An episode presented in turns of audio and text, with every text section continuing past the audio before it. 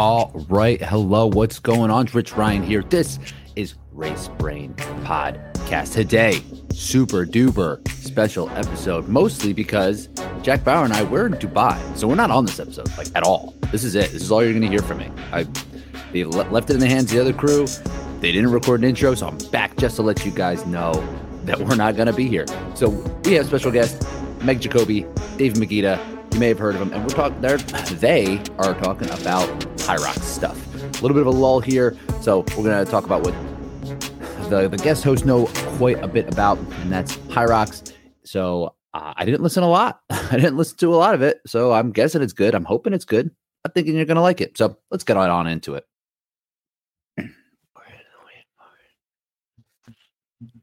And we're live. Now we're that. live. Rich is gone. I'm the captain now. You guys are going to respect that. We got rid of Rich Ryan and Jack Bauer this week. We've replaced them with what I would consider mostly upgrades. We have one of the top hybrid racers on the planet, as well as David Magida. So, guys, thank you for joining us. Why did much. you put my name as Magina on this thing? Is that Why say are we- why am I Magina? listening? It's Oh my It does say Magina. Magina. I'm sorry. That that that's an autocorrect. It recognizes I'm sure it was, Magina. Bracken. I'm sure it I was. No, like I said, I'm not captain. I, I can take care of this. Watch this. I know how to do Okay. this. Wow, look at that. Uh, this is a better name. Uh, David All right, Magida. Jack's full time replacement. Did. I get it? Oh shoot! My Damn, goodness. we Give me a second. so close, so close. I can get this. And here you are, back in your full Hyrox live stream mode. It rubbed off on me. What can I say? There we Oh, go. that's very nice. So, So we were just talking about um, slumming it, dressing up, dressing down, and I was making the point that when like like dress clothes and all this like fancy dress up stuff was designed for like more portly people, and that people who are like very fit, very athletic, like we look better the less we wear. Like the more we put on, the less good we look. Because we look more normal. Well, It thank you, guys. normalizes us More. when we cover our bodies, right? Is that yeah, what I you're think saying? it's even more nope, so, like, it's those the muscles are hidden, and you know what I mean. But like a lot of those brands, like Brooks Brothers, like those clothes are are cut for like a more portly body type. And so like when we put that on, not only do we look like we're hiding our muscles, like in a lot of those like brands, you actually look a little like kind of frumpy. Well, this is thank you all for joining us for Ego Trips with David. We'll be hosting this weekly where he talks about how muscular he is. What do you look best wearing, David? Then give it to us. Uh I'm like uh honestly like what I'm wearing right now, like like hoodies Yeah? and sweats and t-shirts and stuff. I don't really do much. Jeans. It's about All it. right, let's go This, around the table. this conversation started because Meg said, uh, Bracken said, Meg, I've never seen you outside of like race or training apparel. And then Meg Mhm. said, I think I look better when I'm in training apparel than regular life.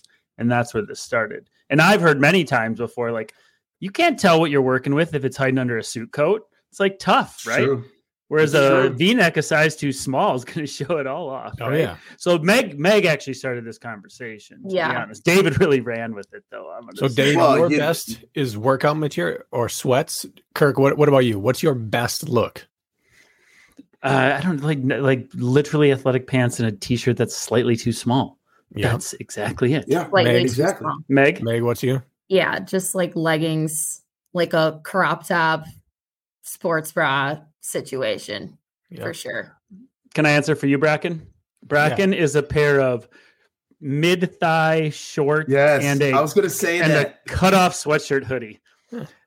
no, Yeah, Lisa, yeah. So like the, the sleeveless sweatshirt hoodie. Yeah, Lisa sleeveless. cannot stand when I cut the sleeves off sweatshirts, and I I don't get it. I I, I don't know why. No, it'd a be sweats of and a sweats and a cutoff sh- shirt would be my, probably bud- my best. you look. do love the cutoff shirt. Like I remember that gray Spartan shirt you had with like the, the peak on it, and you took immediately took the sleeves off it and wore it in every picture for like two years. I No, remember I- this so distinct. I just wore it for all the stadium races. Oh, okay.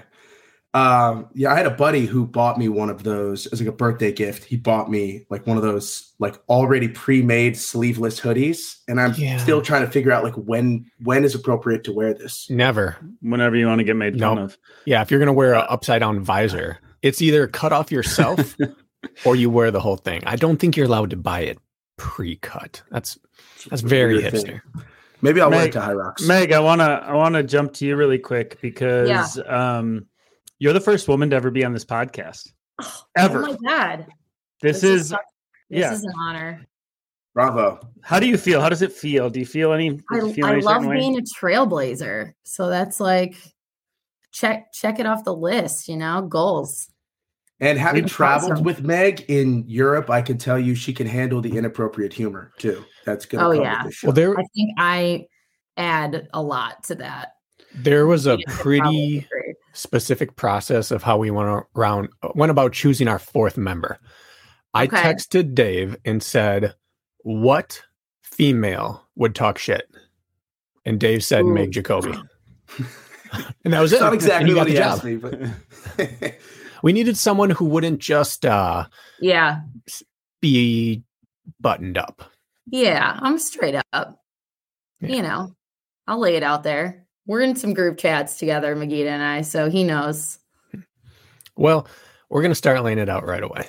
All All right, right. We're, we're going to dive right into the deep end of, of controversial topics because we have two people here right in front of us who can personally answer the question that we've Yeah. been debating endlessly for two years the difference between Euro and US races. So you guys both went over for the European Championships and then you both just did the North American Championships.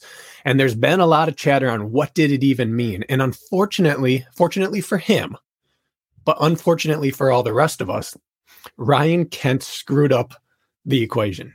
He muddied the water by not having a great North American championship and then coming out and running the second fastest time ever as soon as he got back to the next race on US soil. And then Roncevic just one up some and runs the actual now second fastest time Yeah. on European soil. So that right there muddied it.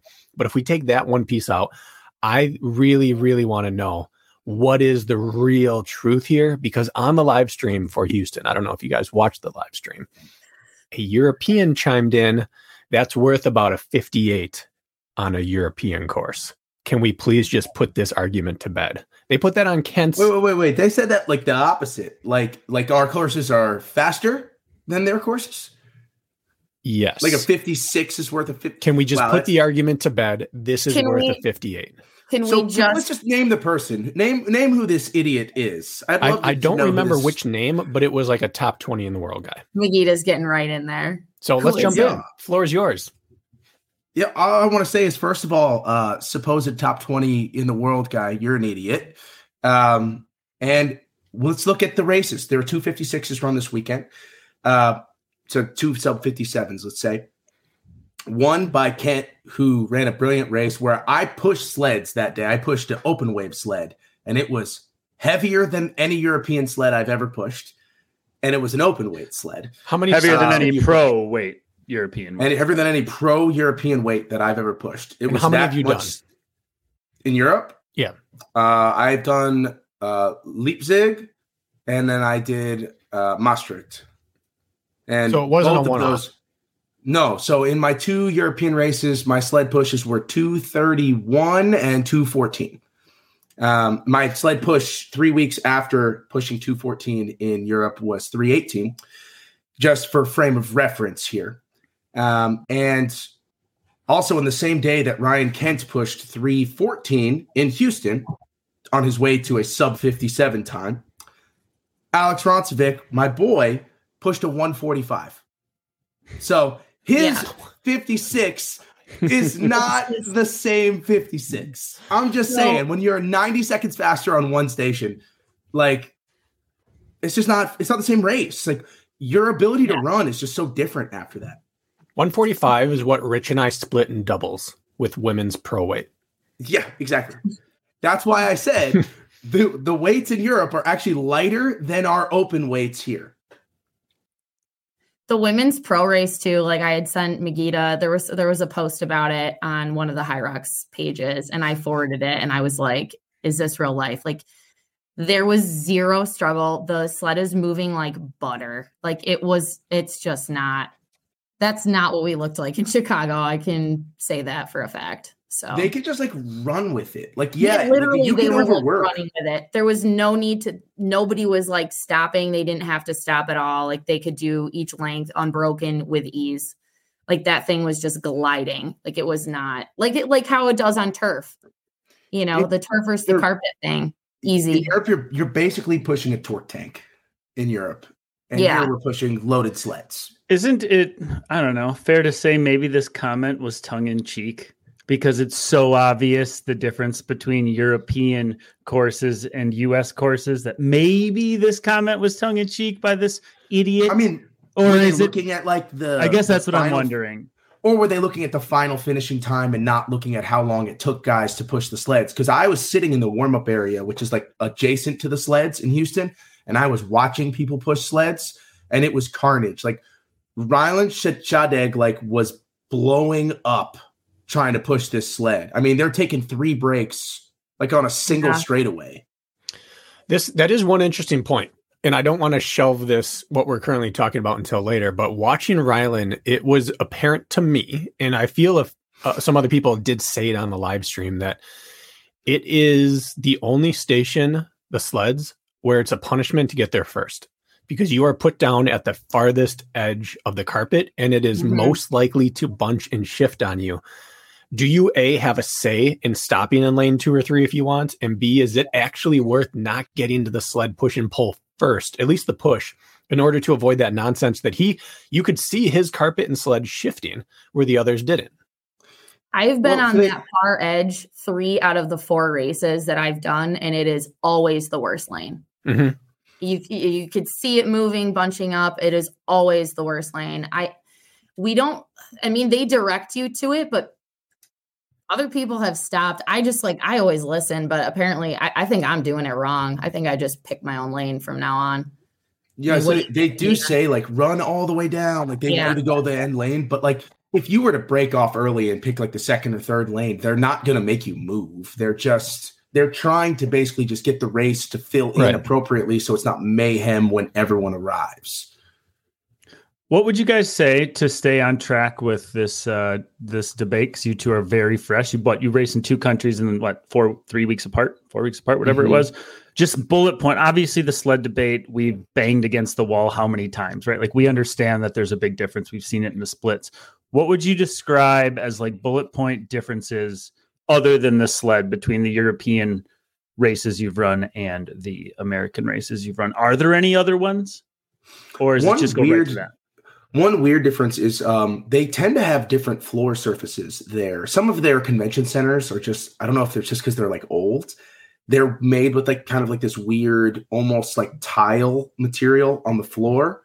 And so sometimes there's like a little bit of weird undulation or like slickness to it. So you have to choose like the right footwear for it to be good. I've had that in Leipzig and Maastricht. Um, and every venue that we come across in the states probably because we're racing in like really new convention centers um, those are all like concrete floors of varying levels of slickness but like if you were running like a deca in west palm it's really really slick especially if there's any dust in there it's like really really slick but like the the venue in houston and the venue in chicago those are like very good sound surfaces to run on.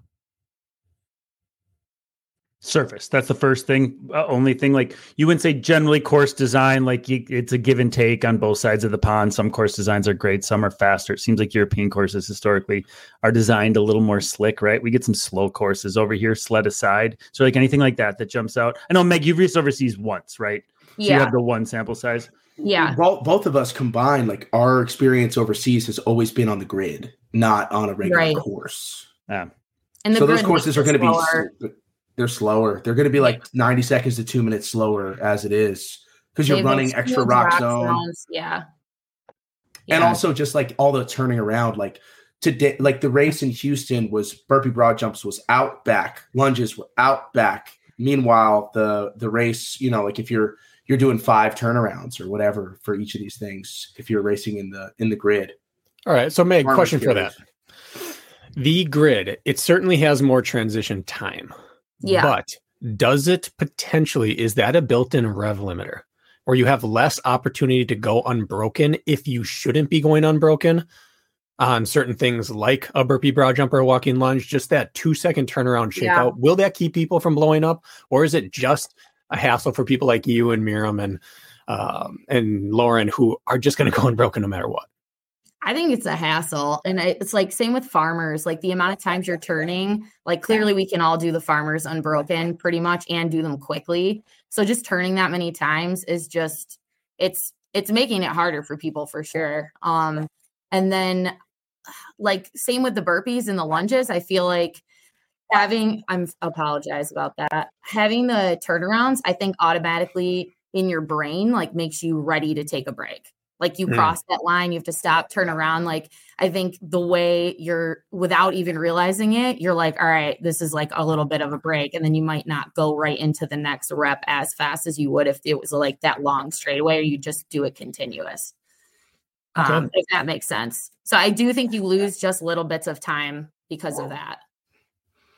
Yeah. Yeah, I really I agree. I mean, like you're that turning around, like especially like a farmer's carry, you look at like the splits. Like I think Dylan and I had the fastest splits in the farmer's carry in uh, Chicago, and we were looking at like two minutes, two flat. Meanwhile, like you know, in a normal race, you're going to be under 130. Like you're losing 30 seconds just on a station like that, which is a bizarre place to lose 30 seconds on compared to like a normal race you had it's very similar with the burpee broad jumps. Some courses, you know, like in New York when we ran it, the burpee broad jumps was out back, out back. So you are kind of getting that same experience of, you know, like having to turn around and start an extra burpee behind the line each time. Like that, that is an extra two reps. So, you know, if it's an extra burpee plus the the step around the thing, um, you know, it, you probably are losing eight seconds, you know, maybe 10 seconds over the course of, of that station just from the turnarounds alone. And then I, I agree with Meg, like anything that's breaking my rhythm of moving forward is, is really, it's, it's, it's, it is telling your brain, like, take your foot off the gas. And the whole thing with Hyrox is like, just maintain forward momentum the whole time. The other thing too is that I think it's easier for our judges to screw up counting and it's obviously really as we know it's really hard for us to be like counting 10 down and backs with farmers for example. Like there was one point where my judge in um, Europe um, he said I was at 8 but I was finished. And I was like no I'm mm. done. And I knew I was done because I was also working next the the person next to me we both started and pretty much finished at the same time. So like they can screw up. And I know that happened to Bridget Brown, where she ended up doing an extra down and back of the farmers, and that oh. had a lot of time. Like, so being the grid, it makes it harder for us and the judges just with the counting. Um, I mean, so the grid is that adds that mental stress too. Like mm-hmm. with the lunges, like I, I thought, I think I did like you know two, and I had two more, and I or you know I had two left, and I was like, like I thought it was done, and I was like, shit, you know what I mean? So yeah, I suppose that I was. Anytime you take thinking out of it, it makes for a better race. But yeah. anytime you add thinking and counting into it, it makes for a more viewer friendly arena. Yeah. And so the, the the tug and pull there, the give and take must be that the the rep counters have to be impeccable. And right. we haven't yeah. yet shown an OCR or hybrid that that we can handle that. Right. And like I had this in in um Chicago at the North American Championships. Like I'm in the lead. I just got into the lead in the farmers carries, and I'm talking to my judge, and I'm like, "How many laps do I have left? Like, how much more?" And I have to like every time I get there, I'm like, "Tell me my count." Like, I'm not sure. Like, am I at six? Am I at eight? Like, I was really unsure. I was like, "I'll carry these all damn day, but I need to know how long."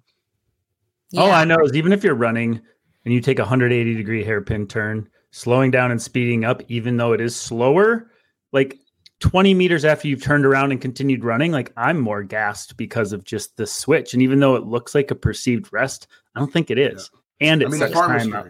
I think momentum, you need, you know, an object in motion stays in motion. Breaking mm-hmm. that, no matter how you argue it, is only going to slow the times down. What can you guys explain something real quick? Uh, yeah. I don't think everybody knows what the grid is. So I think people so, are like, what's the grid? What are they talking about? Do you want to explain that just real so, quick so everybody knows what you're talking about? When we're racing in the championship format for Hyrox, um, instead of running the traditional course and the traditional rock zone, what they'll do is they'll designate a specific station. Typically, it's the sled pull station. Um, they'll designate that station as a series of lanes that we will use in the race for all of our stations. So outside of the machine work, or even including some of the machine work, but they'll you'll run into a ski erg station, you'll finish that, do your next run, and when you come in for your sled push they'll have a uh, they'll have all the sleds set up. You'll go into the lanes in order that you arrived. You'll complete your sled push. You'll leave. You'll come back, and then the sled has been converted to a pull. And there you'll do your sled pull. And then when you come back, the sled will be gone. It'll be burpee broad jumps. When you come back, it'll be rower. Everything's always there, and so it allows. Hmm. Yeah, you're staging it for for uh, a, a viewers that are there, but I think also a better television or live broadcast viewing experience as well. And so it looks much closer to what like a CrossFit competition would look like in terms of working through lanes. And there's like designated taped off turnaround points and things like that to, to simplify it. And I think it provides a really clean viewer experience, but it also does put us into a more frantic headspace of like you arrive at a station you're pushing a sled there's three people pushing it to your left there's someone pushing it to your right somebody comes past you on one side everyone starts accelerating because they see people making moves like it does it does affect the race flow significantly not necessarily in a bad way but in a way where where it can impact your race strategy Yeah, everything happens in doesn't the same allow for the separation. Yeah. It doesn't allow so it, like half that midpoint to the end of the race where people are separated and they're on different stations in the normal races. Like you're all there at the same time, like f- for the vast majority of it. So it does. It's a little bit different on on your brain for sure. The way the, you think people are closer than they actually are time wise because they are next to you, but like they could be just starting and you're finishing.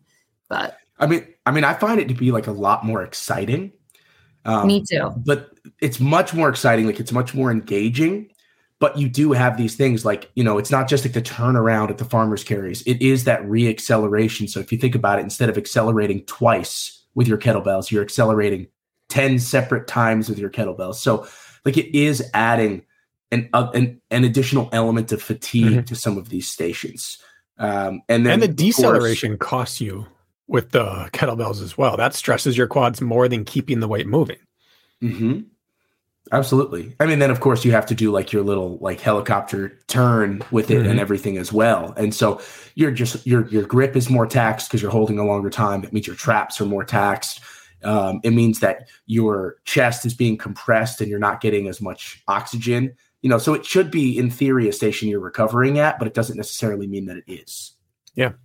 Well, it certainly changes the dynamic of what Rocks is. So if you take this year's European Championships, North American Championships, the World Championships from 2022, and Euro and North American from 2022, and those five championships, do you know how many times the fastest time in the world, whoever ran that also won the championship?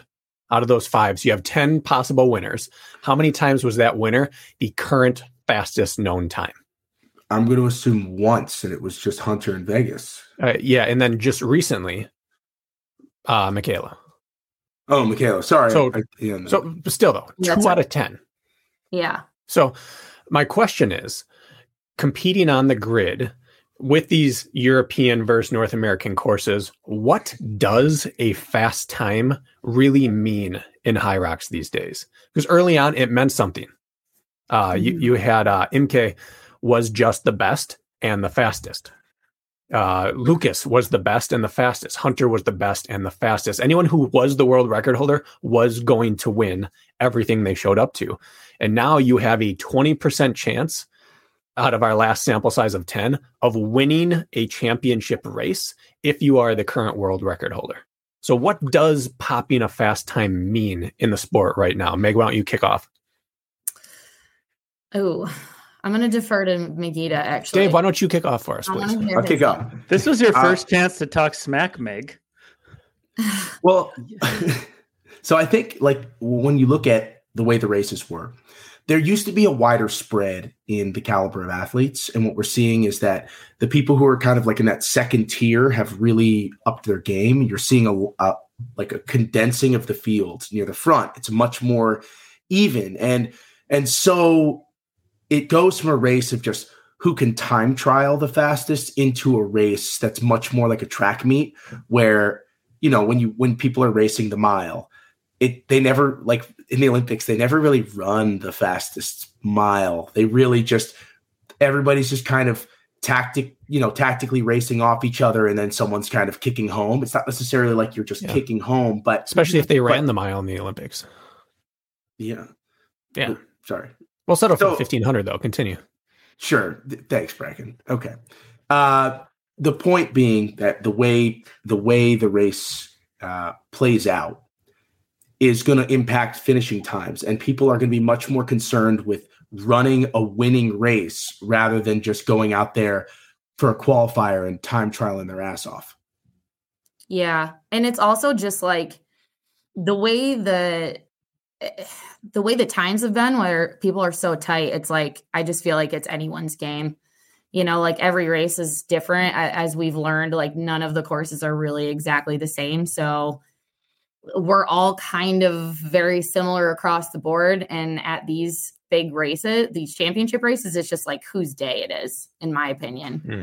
You know, I don't think Michaela is any better than I am, or Lauren is any better than Michaela. Like, I don't know that that's necessarily the, the the thing. I think we've all, a lot of us have proven like we're all really strong competitors. I think it's just like who has the day, and and also who just plays it right, as McGee knows because he played it super right in uh, in Chicago.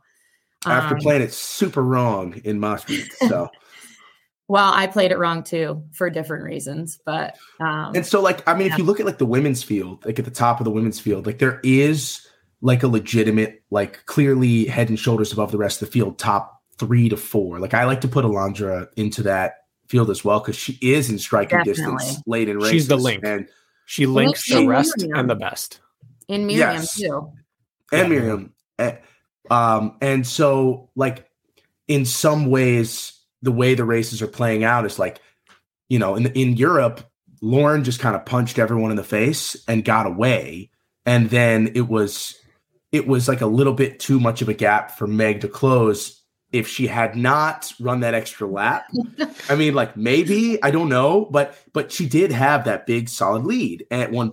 And um and if you look at the way it played out for the women in Chicago, it was kind of a different race where Meg was like, I'm not going to let her get out there and and punch me in the face right out of the gates. So you worked hard to Mhm. stay with her. And Michaela just kind of waited until you guys weakened each other a little bit and then came by. So like tactically, there was there was a little gamesmanship going on amongst the three of you. And then Mhm. um, Alondra nearly came in and and scooped up Lauren's third place, and so it, it is interesting. Like it, it it has turned into a much more tactical event than it used to be, where it used to just be like who's the sh- toughest, who's the fastest. So to summarize, time doesn't really matter. If we're just going to summarize all of that, it means very little in the grand scheme of things. I'd say it's like Yeah. I'm the only one here who hasn't done a Hyrox. Um, although I obviously pay attention, I feel like I'm in the know for not actually stepping foot out there. Um, I look at results now, at least this year I have, and I'm like, huh, and I just move on because unless everybody's in this under the same roof, it's kind of like what means what. I really feel that way, and, and maybe that's just that's okay. you. But it doesn't hold weight with me anymore until everybody's in the same arena. Right. So we we talk about like horses, not courses, right? This whole idea, Yeah. and and and I think that that really is significant. Like, um, you know, it's kind of like in my head, I don't look at like how fast certain people are. I'm like, okay, I've beaten this person, I haven't beaten this person, I've nearly beaten this person, I beat this person by a lot. Like, I I kind of look at it more like that on like head to head matchups, but at the same time, you know, I also look at courses and I cross reference like, okay, like some like like Kent ran a really amazing time in Houston, and I'm like, wow, that was incredible. But I also went and looked at like who are the other people who ran like Elite 15 in Chicago and then also ran in Houston, and how do those times compare? And there's like two plus minutes faster in Houston, and I go, okay, this helps me put the Houston time in a little bit of perspective as compared to my own time. And so I, after running the doubles race in Houston with my wife in the morning at 9:30 before the men had even raced. I turned to my wife and I said, "I bet this course is about 2ish, maybe a little more minutes faster than I ran in Chicago." Um, so I said, "I bet you if I ran this today fresh, I'd run about 57 flat." Is what I told her. And then Kent comes in at 57 52 or 56 52. And I said, "Yep, validated. Like I feel validated on that. So you think you would have finished with Kent? yes, So you've made that jump to his level now. yes. We beat him. I mean, Yeah. I didn't beat him at his best, but but I know that a 59-11 on a grid course is a 57 low to 57 flat to under 57 on a regular course. Oh, Kent's going. I like agree with you home right because. Camilla I know he is. and, Camilla and Chris ran significantly faster in Houston than they had in Chicago as well. Like significantly faster. So I I I tend to agree with what you're saying, Dave. Okay, so so fix this for us. If we have to fix this, because we do, seeing as it is a time-based sport, but it's not yet a track. not for David and Meg. They got those auto qualifiers. They can got the auto slow as they qualifiers. want the rest of the year. hey. It doesn't matter. So we do we let's say we have to fix this thing. We have two people here who should have a pretty good idea on what to do. Do we start from the judging and how we qualify into races? Do we start from looking at the time end and decide how do we make it fair so that courses don't matter? Or do we start from the how do we make it precise? How do we make it exactly perfect and fair every time? Which end do Well- you start from when you want to even this this playing field out?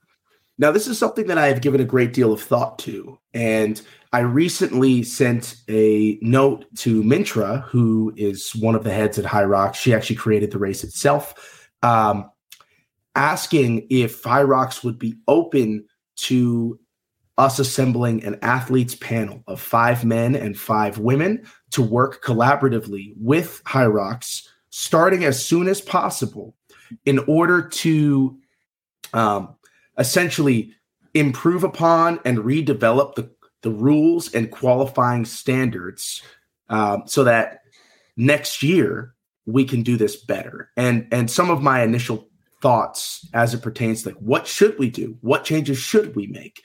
Um, those include I think that if you win, if you win at a venue, any venue in your region, you should get an automatic entry into the Elite 15 championship race in your region. So if I win a race in New York, I should automatically be into uh, the the North American Championship Elite 15.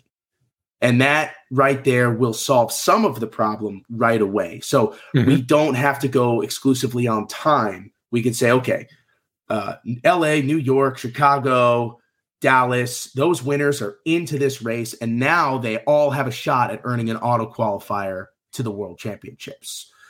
Um, I would also say you have to run a race in that region in order to race in that championship race. So, like if I wanted to race in the European Championships next year, I would have to fly to London or Spain or wherever and qualify there. So I could either win an event or run an Elite 15 time there. Okay. And at the Elite 15, there would be one for each of those divisions, essentially, those regions. And then after that, you pick the same number of people to qualify for Elite, I'd call it Elite 20 or Elite 30 to go into the World Championships. So, in theory, you qualify. How many U.S. events are there? There were like four before we had So the North American. Championships. So you yeah. get five auto qualifiers, and then the next ten te- fastest times in, something like that.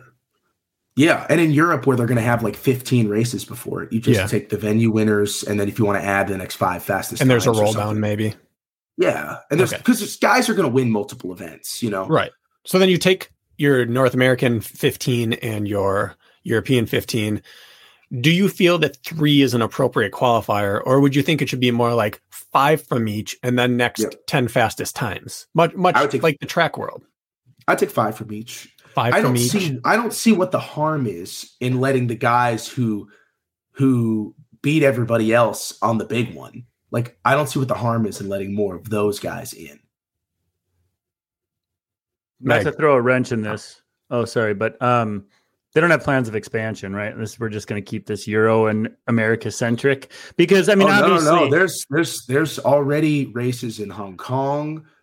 Uh, the as Middle far as qualifying goes, so all those guys can get in as time qualifiers or come to one of these major. they can get in as time qualifiers right, Right. now. So what you'd have to do is is set up like a Asia regional or something like that eventually. Mm-hmm. But in the meantime, I think what you can do is give them spots in the European Championship. Yeah. I just think they'd be foolish. I mean, why wouldn't they? Obviously, you have to get through this year's world champs. It's too late to fix any the, the ball's already rolling, right? But um, my curiosity is right, like we like to bitch a bit about some of these decisions that have been made, but is anybody hearing it who matters? And are you know, we talk about them not being in the know, really like the athletes understand the sport much better than those who organize it. And I, obviously that's true based on the decisions they've made as far as rules and qualifications.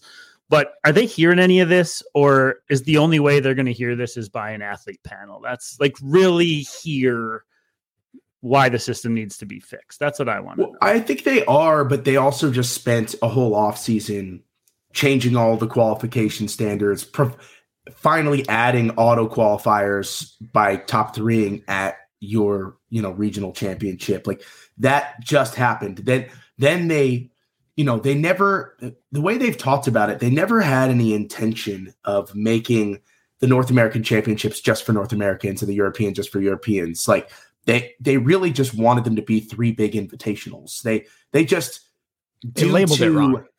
They labeled it wrong. And then due to, and I don't think that that was the right decision. Like I think they should be separate, but they also put the events way too close together. So there was no time for anyone to, like if you were you were qualified for both if you were qualified. You you couldn't qualify for the second one between them. There was not mm-hmm. the chance to do that. So if they took those races and spaced them out four months then you could have a different pool of athletes in the system that they had but they made it so that like these are who qualified and they're the only people who get to run at this and the only people with a shot at auto bits and even though I have an auto bid, I just feel like it was that's not right. Mm-hmm. So, Meg, how would you start? Would you start with working on the time aspect, or would you start on let's fix the venues so that time is a legitimate metric? I don't know that we're ever going to get that. I don't know if we're ever going to have the venue issue be fixed, just because obviously that it's money, and you mm-hmm. know that's like a huge part of it, and it's just like it would be cool to be able to revisit the same venues. Like I know we were in Chicago, obviously it was on the grid, but like when I raced in Chicago in November, that was not the same venue. So like it would be cool to get to revisit in the especially in the bigger cities like the same venue and then times are more comparable even uh you know for us like i know i ran this at last year at the same venue or whatever you could compare a little more easily but yeah i think i think either it's got to be bigger pool. So like the top 30 or like I do like the idea of it being like you do a regional or and and it's like the top 5 or the top 10 at whatever mm-hmm. open whatever. Um but yeah, they definitely just like labeled these championships wrong and it's been such an interesting like trying to explain it to people i'm like no it's like the australian open or like the yeah. us open or whatever and uh, people seem to like still not. But I do agree. Like, there's been some times, even lately, that have broken in to that top 15 that could have been at, you know, the North Americans had they been spaced out a little bit more. So, yeah. Um, so there's one clear fix to make the times all equivalent, and that's to remove the sleds. Because anytime you have a friction based obstacle or station, it's dependent upon the location you can make a thousand meters, a thousand meters anywhere. You can make a hundred wall balls, a hundred wall balls anywhere. That's fine. Distance space is okay, but the friction is really what sets this off. And that's the easiest way is just get rid of the sleds and replace it with something else that is standardized. But the sleds have become the single most like they're synonymous with Hyrox. If you had to That's think of one thing that represents Hyrox, it's the sleds or it's the 100 wall ball finishers, and even that's more CrossFit sleds aren't really a big part yeah. of CrossFit. So it's it's the one thing that embodies CrossFit. I mean, that embodies Hyrox, and yet it's the one thing that's causing the biggest issues. So if this sport has to evolve or has to change, how is that addressed?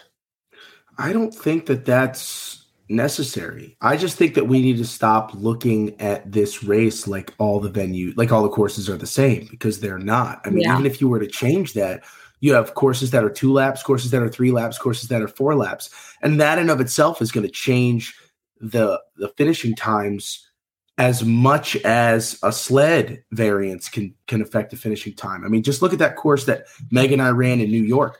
Four laps per 1000 Yeah. plus an extra turn. 17 turns. 90 degree turns per thousand. The amount of deceleration and reacceleration, not just the amount of time that you're losing on that actual turn, but the amount of energy you're expending. It's so dramatic. And as opposed to a course where you can just get out and roll for, you know, a hundred meters before the next turn. We were turning every what, like 60 Yeah. meters or something? It's crazy. And there's You're been not even at top courses- speed before you're turning again. There's a lot of courses that I think maybe weren't a thousand. Um, yes. So that's the thing because like if you're if you're minus four minutes just in the run two weeks apart, I'm not. I mean, Here's looking at you, you know, Glasgow. like I don't gain that much fitness in two weeks, but maybe I'm just the weirdo over here. But yeah, I'd say um, that's probably true. yeah, We we had an argument made to us that the turns don't matter, the lap size doesn't matter because if that were true, indoor versus outdoor track times would be way more different. Now I'll open the floor to turns you are- guys. those- those Oh, turns just are let me finish here. not- Okay, finish. okay, okay. I'm the captain here. No, we believe that's what you believe now, Bracken. So we need to. I'll let you that finish right away. that. But just the low hanging fruit on that is that's comparing outdoor track to indoor. exactly. Indoor track, they have conversions 300 meter to 200. So turns absolutely matter. But what else are people missing about this run setup that outside of the obvious, which is if it didn't matter, they wouldn't have conversion times between 200 and 300 meter tracks. So, so one thing that I'll say is like the way Hyrox is, like some of the venues, they do a better job of adding an extra gate. So instead of turning straight 90 degrees, they have like a 45 degree a gate and then another 45 degree, and you can kind of work that corner a little gentler. They also have venues where, like in New York, you come around a turn and your in is on the other side of the turn. So you're hairpinning in and you're hairpinning out of that Roxzone. That is significant time when you're talking about 16 times your hairpinning as opposed to a venue Chicago is where a perfect example of that. The in is on a corner. You're literally yeah, the hair you're turning like to tr- you're decelerating so much trying to turn into the in and a not wipe out too and Also, know. the people who don't get out of inside lane. So on a straightaway, you can slalom in, and on a turn, they just bump you out around. right Yeah, and and it's like it's it would have been so simple to in Chicago have the in be at the other end where you're coming on a straightaway and you just naturally turn into it and you don't even break stride. But they seem to at that venue love they love to put that hairpin turn in there. And then there's other venues where you don't encounter that. And so, you know, well, you have to assume that you're losing what three seconds on a hairpin turn. You know, I'm just I'm Yeah. going to throw a number out there, but I think that's logical. And then the the energy expenditure, again, you know, you're talking about maybe a minute lost, 48, 45 seconds to a minute lost just on hairpins. And it's just a very strange thing that some venues have them and some don't. Um, some venues have weird run tracks that go in like uh, S shapes and things like that. The the New York course, what they had planned for us was before the before the hurricane showed up was an indoor outdoor course that involved a series of snaking turns on snake. each of of three laps while also this is the kicker you would have had to go up and down a ramp or a flight of stairs in order to get in and out of the venue So, Kirk, So- what does this all scream to you? What's the easiest fix for Rocks to make everything equal? Well, obviously, a placement based or a championship based qualifier, um, hands down. We do it in every other sport in the damn world. You've got to qualify by earning your place in throughout the season by how you finish. It doesn't matter if the Packers beat the Bears by 40 or two, they still win in advance. And the same thing happens in Hyrox like you just you weed people out make them prove their consistency make them finish every other sport it's acceptable like it's not that Yeah. big of a deal, right? Eh, like that's how this sport should work. Especially guys, like I didn't even realize. I knew the the courses were discrepant, but like hearing all the nuances, of course, and now that we're listing them off, like this is wrong and this is wrong and this changes things and this changes things. Time is the last word that should be used to qualify anybody to anything. Well, imagine this, Kirk. I want you to imagine you're a Spartan race guy. I want you to imagine that there are two sprints, and one of them is a sprint in like Laughlin or Arizona. That one of those sprints there, those super fast ones, or like that old sprint out in uh, Seattle, that Seattle sprint bracket, the one that like just take like 25 minutes. And they're like, hey, we're going to do Oh, a sure time based qualifier this year for world championships. So uh, we're going to have uh, whoever runs the fastest time in in uh, your next sprints, you're getting in. And uh, Bracken, you go and you go run that one in Seattle or uh, where was it? Kelowna? Washougal. Meshuggah. Meshuggah. Okay. So you're going to go run Meshuggah. Kirk, you're going to go, uh, you're going to run uh, Palmerton.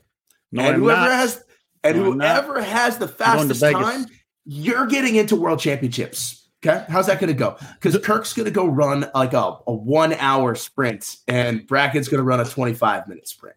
You're It- darn it- right. it- it's obviously not that extreme, but to a degree, there is a level of inevitability to like, there's a reason why there are only three Americans currently qualified to run the Hyrox World Championships on the men's side.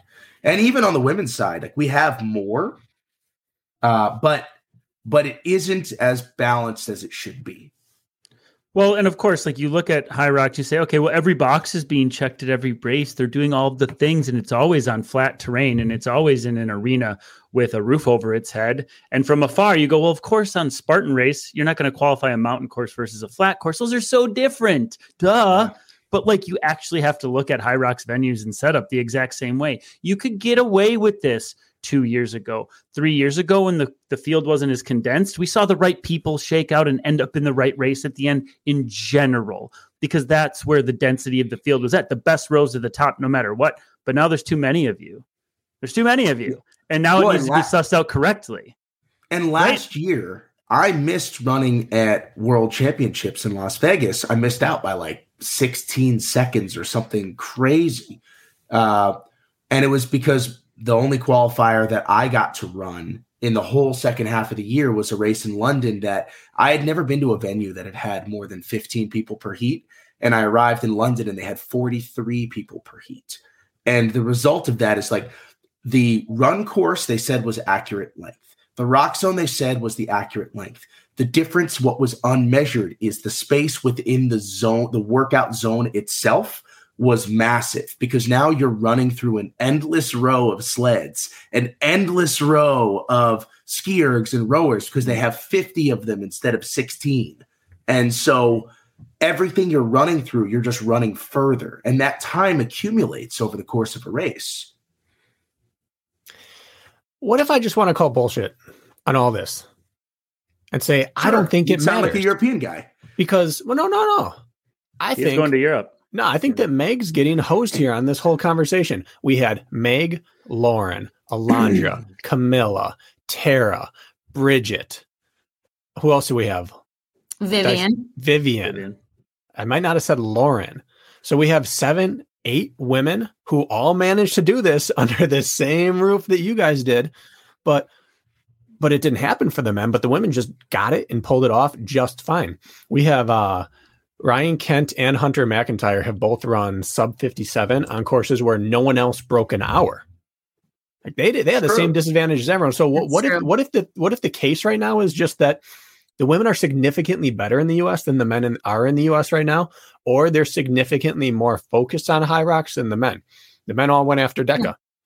Uh, is, It's is possible. the Why argument? didn't, but Well, is the argument more that maybe the Europeans have a point?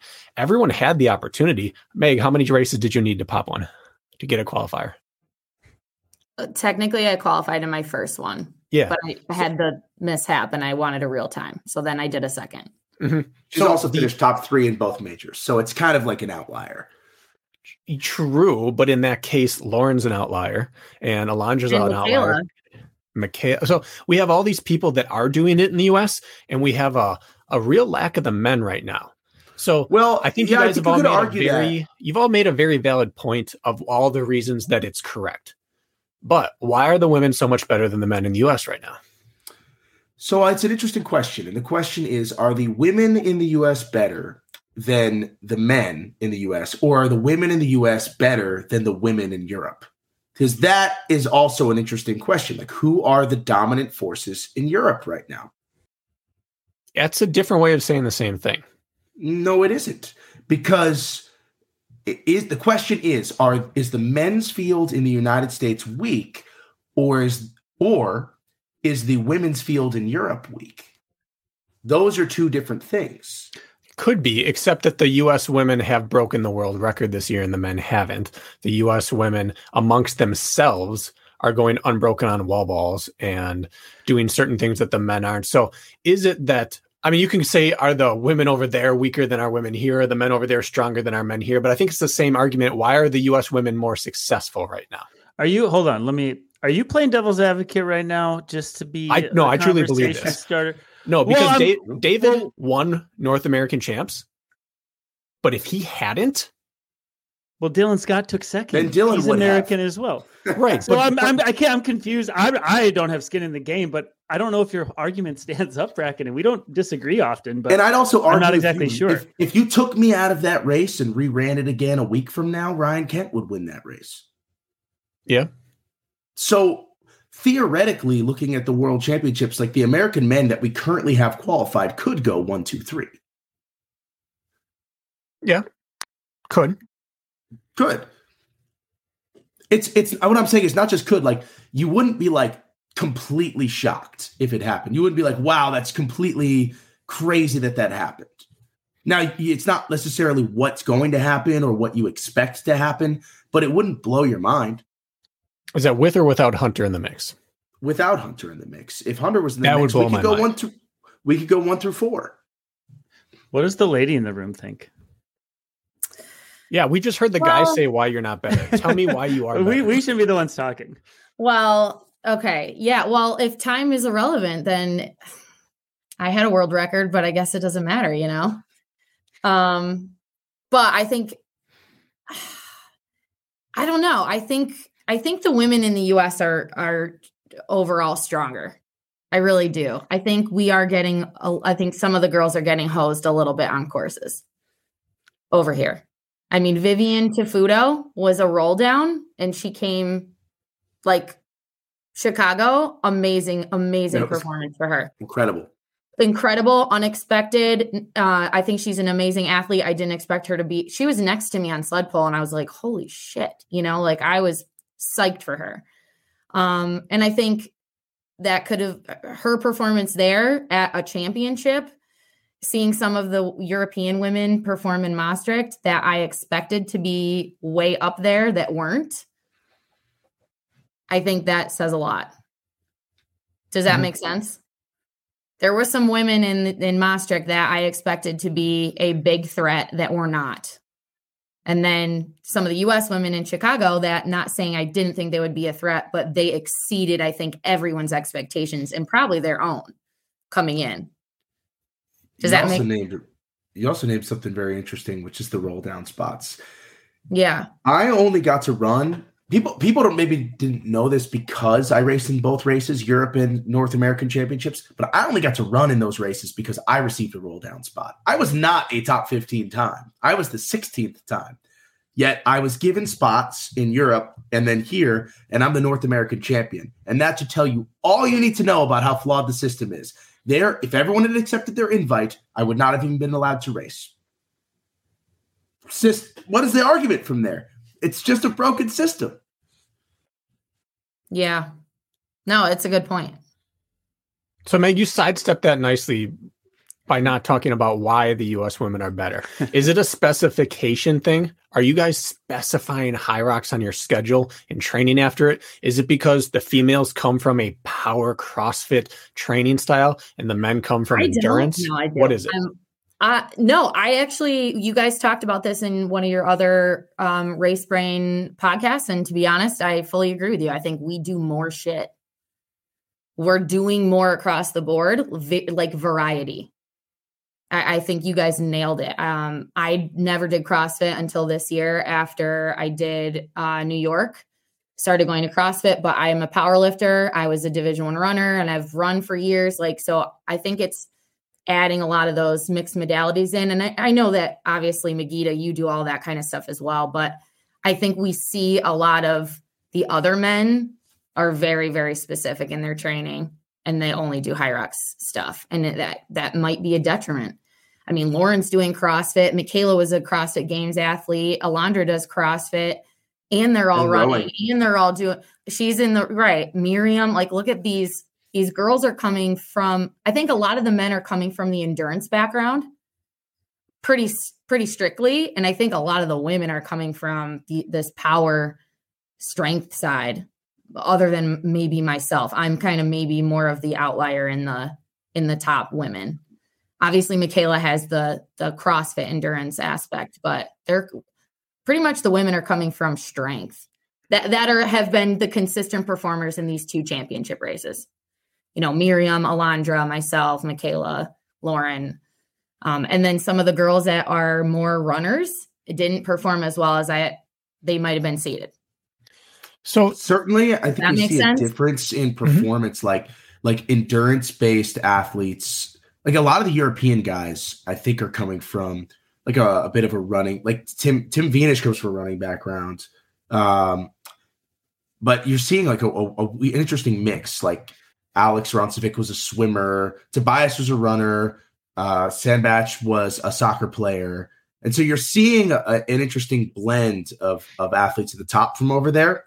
But the one thing that has been interesting is that every time they come to the states, they they struggle more on our courses than they've struggled on their own. Um, that's just something that that, Yeah, I think and I think we've seen the same the other way as well because we're just not used to the way their courses run. I don't know. Lauren and I did great. Good. You guys Lauren, did, Alondra, yeah, great. we we all did good over there. I mean, Tara did well. Like, no, but I I do agree with you because I I guess my point is the women are showing we're more consistent.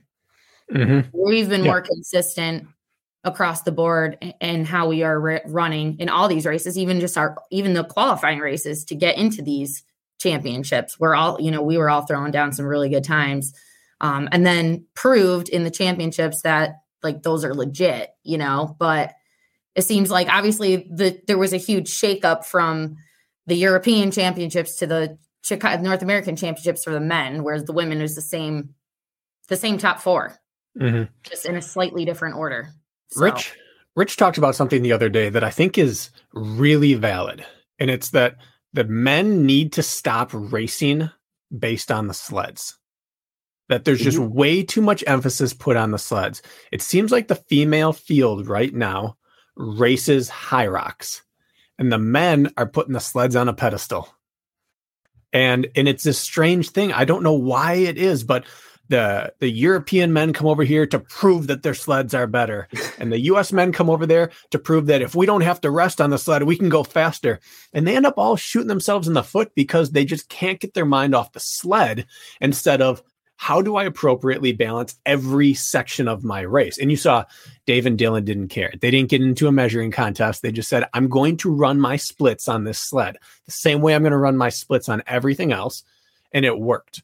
Why are mm-hmm. the women not caught up in that? And why are the men, Dave, why is this becoming a, a battle with the men? And Meg, why do the women not care about any one specific station?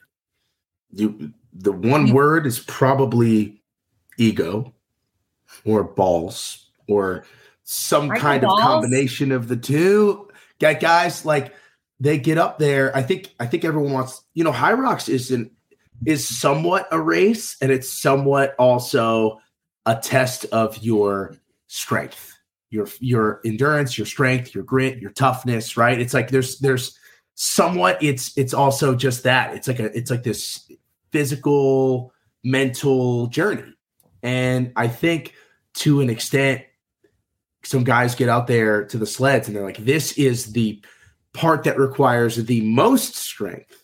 I'm going to show everybody how strong I am here. And part of this might be because you get all your splits at the end of the race and everyone wants to look at like you you're ranked by every station. You're like, you know, I don't want to be the 11th fastest sled. I want to be the the fastest sled. And I and I think there is some of that coming into play.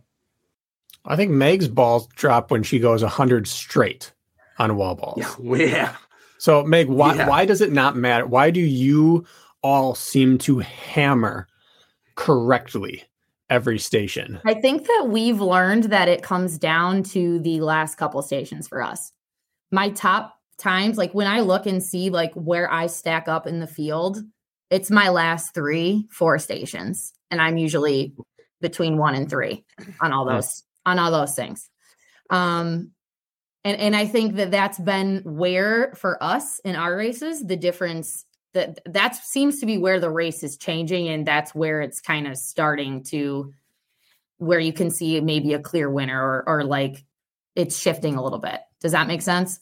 I think yeah. the guys like yeah, you're I think it comes down to also just like that difference between men and women where like maybe we're playing the long game a little bit and we're being a little smarter no offense but no, I that's what I'm that's like, the argument I'm making. Like girls I'm making the same about, argument you are. Even when we're like kids, it's like girls think about consequences. You know, like we don't boys just go and do shit and they learn the consequences after they get hurt or whatever happens. And I think that that's literally just what's happening here is we've figured out how to play this right. And I mean, and Michaela proved that too. Like she was pretty far behind until she's got a crazy sled pull and that always gets her like back in the game but like she was pretty far back and then same thing like it's just you i don't know it's it's like brains over brawn kind of a thing if that makes sense. How much of this is hunter's fault? For setting the for creating the archetype for how you win a Hyrox on the men's side? It's it's interesting right? So like i heard rich talk about this and hunter like wins the sled and then he wins all these things but like um, it's it's not just that he was killing the sled because he wasn't running like absurd sled times. What he was doing was doing good sleds, and he actually was pacing himself well. And so, like my, I think about my first time running Hyrox, where we like I trash talked my way into the invitational. Then we go and and Hunter and I have been talking shit to each other for a month leading up to it, and then I'm like, I'm out there. Uh, I I uh, I catch him on the run going into sled push. He hits it. I hit it a second or two behind him. And then we both drop these monster sled efforts where he's pushing it. I'm pushing it past where he's pushing it. He's breaking. He's pushing it past where I'm pushing it. And we got into this like, who's going to crack first situation. And when I came off it, I was like, oh no, I really did overdo it.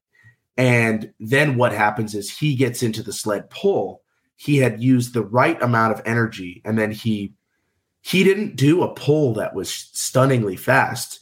He compared to like what i do now he just pulled it comfortably and i was over my head in water. You know the water was over my head at that point. It was just you know i think this happens to a lot of people is like you get caught up in the little battle but i don't know that I've seen that many races where Hunter has absolutely demolished both sleds. I think more so he's pulled away at the second sled.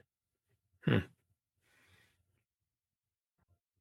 I think we're it's a product of ourselves. We we give this way too much credence. It's we need to talk and bitch about things. We have a podcast about it called Race Brain, and we need to fill the time and you go to the low hanging fruit and you look at glaringly obvious differences across the pond and you look at where things matter. And I think it's like Bracken and myself and Rich and Jack, we're we're as much to contribute as anything, and we feed the monster.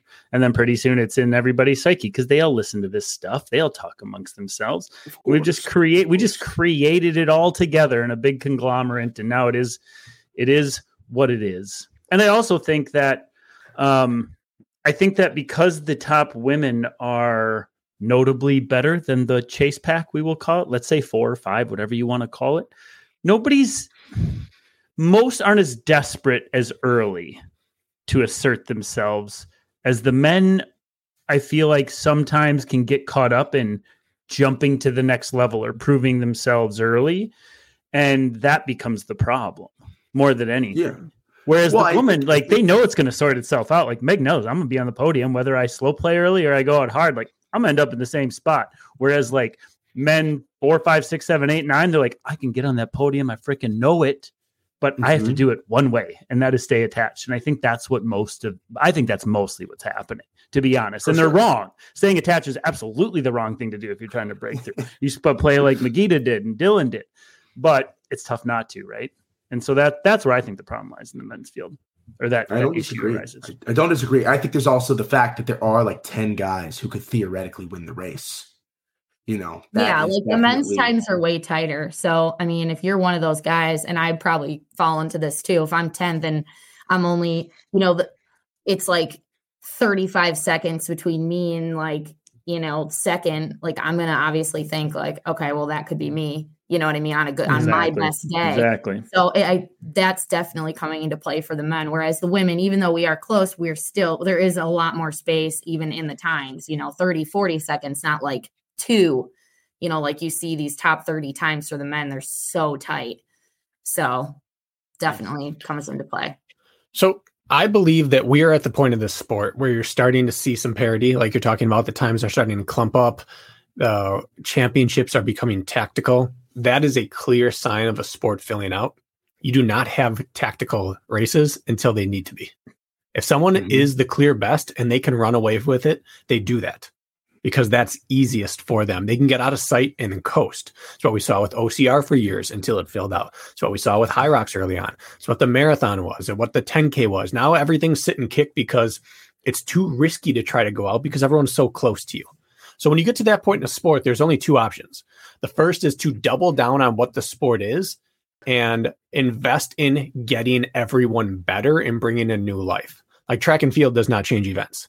It's been the same 10,000 meters since the dawn of time. People just get faster at it and they bring in new life and then they try bringing milers up or marathoners down, anything like that. And then you have sports that keep trying to find new distances or different things to invest into, like, like CrossFit, for example, will never repeat the entire CrossFit games. They'll bring Just back a fan events, yeah. favorite, but Mhm. it is always varied so that you can always have this something new. I think we're at that point with Hyrox where we have to decide is Hyrox the is Hyrox this right here? These eight stations. Is this Hyrox or is Hyrox a constantly evolving creature? Are we going to have to wait I- for the next generation of athletes to come in to raise it? Or are we going to raise it intentionally every year or two by switching things up? What is your take, first of all, both mm-hmm. of you? the main event probably does not need to change. But with that said, like if you're going to continue to sell one to the masses and to expand your pool of audience who's who's interested in racing in it, you're going to have to have some options. So like I've always proposed things like Hyrox Reverse, where you open with 100 wall balls before you do anything else, or Hyrox Roulette, where you don't know what the order of the event's going to be until you arrive. Uh, Heck yeah. or, Ooh, I Like- like, that a like lot. you just show Did up we discuss every- all this? Are you sniping this from one of our past episodes? Because this has I been pushed this out about. like a year ago with Oh, Rich. so we we sniped from you. of these. That's what you're saying. Um, and then uh, you know we've talked about like I was talking with Mintra about some some different concepts of what you can do. Like, can you add additional stations? Um, can you add or like that are that are a little bit different? Like like a like things that are simple movements. Like if you were to add a barbell, could you add deadlifts or things like that? Like we've talked about that, and we talked about the idea of of shortening the run distances between for certain events to make it more CrossFitter friendly. Um, I talked to I, the, the idea that I have now is add a doubles race. That's a family one where you can push your kid in a stroller. We have like running strollers, and there's a place to dock them at each station. You just You might be with that. limiting your participant numbers there, but I like the idea. Yeah, but like you might actually get a wave or two out of Mm-hmm. it. Like it'd be kind of fun. So are you I saying keep the championships the same, but add more highlight special events throughout? Yes, that's what I'm saying. So you think this is the these eight are the best iteration of what we should see out of High Rocks? This is the sport. This is it. And if you chose to add additional championships, you could do it the way that DECA has, where they have three separate events. I wouldn't necessarily have them all have the exact same stations, but uh, you could Okay. you could have three distances. You could you could change some of the stations, and then you could have high. This could be Hyrox Classic, and you could have like Hyrox Heavy, and you could have Hyrox, you know, whatever. You could change a few other ones. I like that. High Meg, rocks heavy. I like that idea too. I You also might like the not want to of see it. opening with wall balls. Like, could you imagine the women who are going unbroken on the hundred wall balls at the end, just opening with them? Like Miriam would do like a two minute or under, like a hundred wall balls. It'd be ridiculous. It's Um, nuts, and then she'd be running from the front. Yeah, and then do like skiing at the end, sled sleds and skiing at the end would be shit. So I like that idea. And, and your legs are torched from lunging second. Like it could be Oh, really yeah, fun. That's right. That's right. Yeah, this could be this could be Cool. interesting. I like the idea of doing Hyrox twice because I Mhm. feel like I'd Double. smoke it. I feel Yeah, like I can high just rocks. double Hyrox. I feel like I feel like I'd win. Lauren said the same thing on our podcast Oh, last week. dang it. I got out. Racer in that too. Criminy. You know what's funny about this is the big appeal because we all came from like in this realm from like an OCR background, like who already in the community, right? This type of community. It was like, oh, we just crave consistency and we want to be able to compare our times and know what we're getting into. And Hyrox finally provided us with this. Like we can compare times. It doesn't matter where we're racing. Like we have the same thing every time. And here we are like three years in and we're like, we need more things now. We need different things now. But the very appeal of Hyrox was the opposite of what we're discussing. It was the fact that it was the exact same every time and people got off on that, right? We could actually work and improve and see that on paper, which we now know is not true. But I just, I agree with you, by the way. We need more offerings. But I think it's just funny because that was the big catch early. It Yeah. like, It's the just also thing. funny because we also just came to an agreement that like you can't compare times. Well, Like, exactly. I agree. They're completely not comparable. It's perfect. But we thought it who was we in the were. beginning.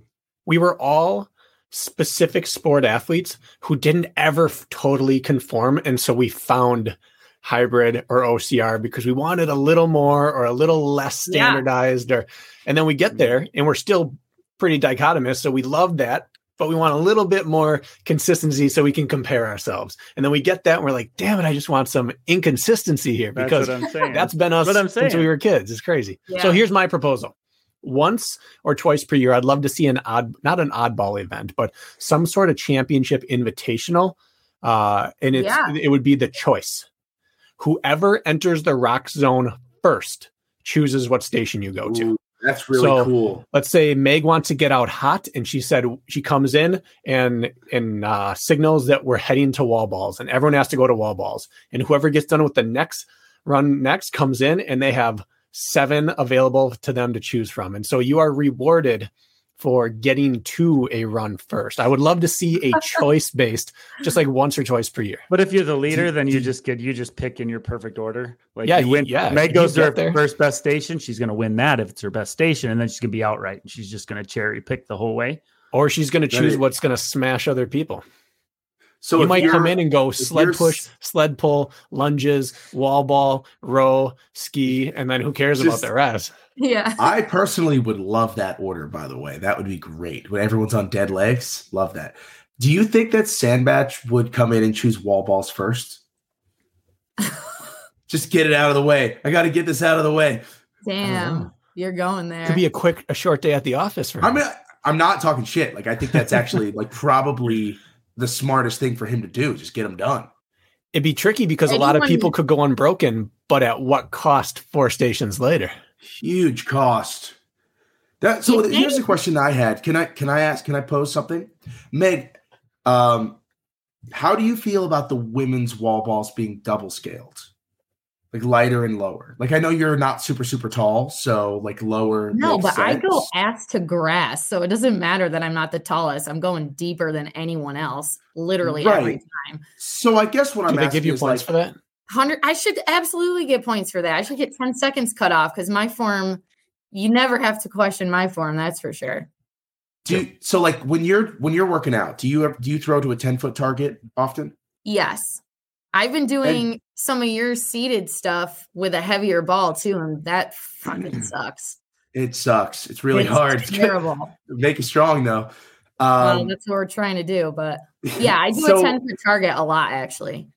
So I guess what I'm saying is like one of the things is we're seeing like a lot of the women, not just like one or two women, like a lot of the women do a hundred unbroken. And part of this is because they're really good at wall balls. And part of this is because it's double scaled where they're lighter and they're lower. And so they're not only are you guys doing them uh, unbroken, but you're doing them much faster because you're throwing them to a lower target. So like your cycle rate is really, really high. And that's Mhm. impacting the times like really significantly. So I was curious if you if you had any thoughts that either the ball should be two pounds heavier, 16 pounds, or was how many kilograms is that? Seven kilograms? Uh, or that the the target should be higher. Or if you think I'm it's gonna perfect. say I'm gonna say that I don't think the outcome is gonna be that much different.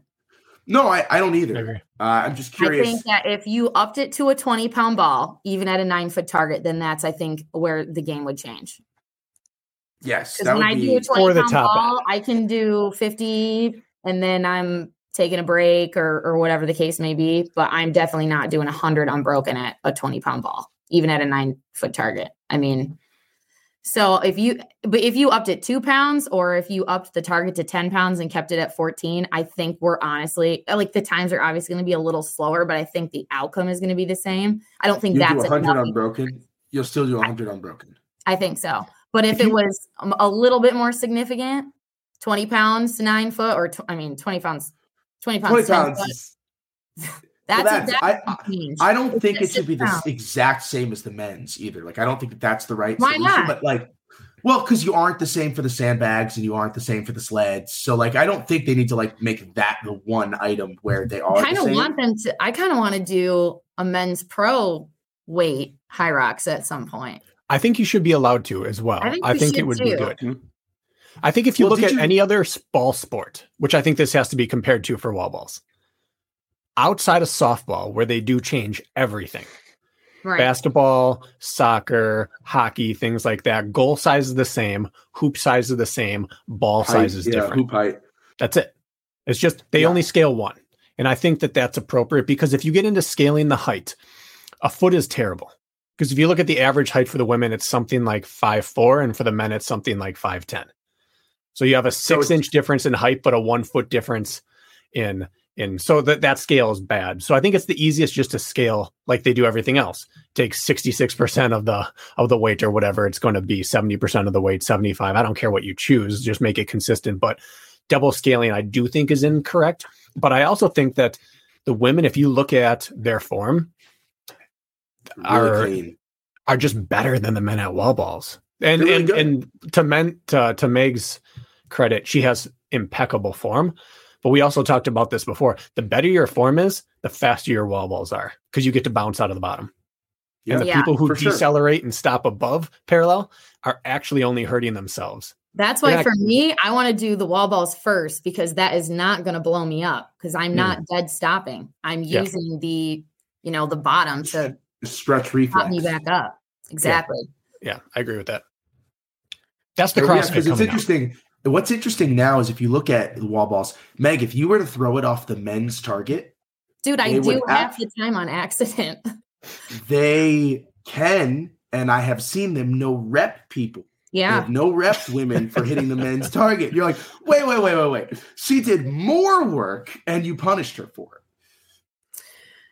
it. Based on how this past weekend's wall balls went, I would say that is a bit extreme. Oh, you mean given how they they do not uh they How don't poor the judging anybody was. for depth?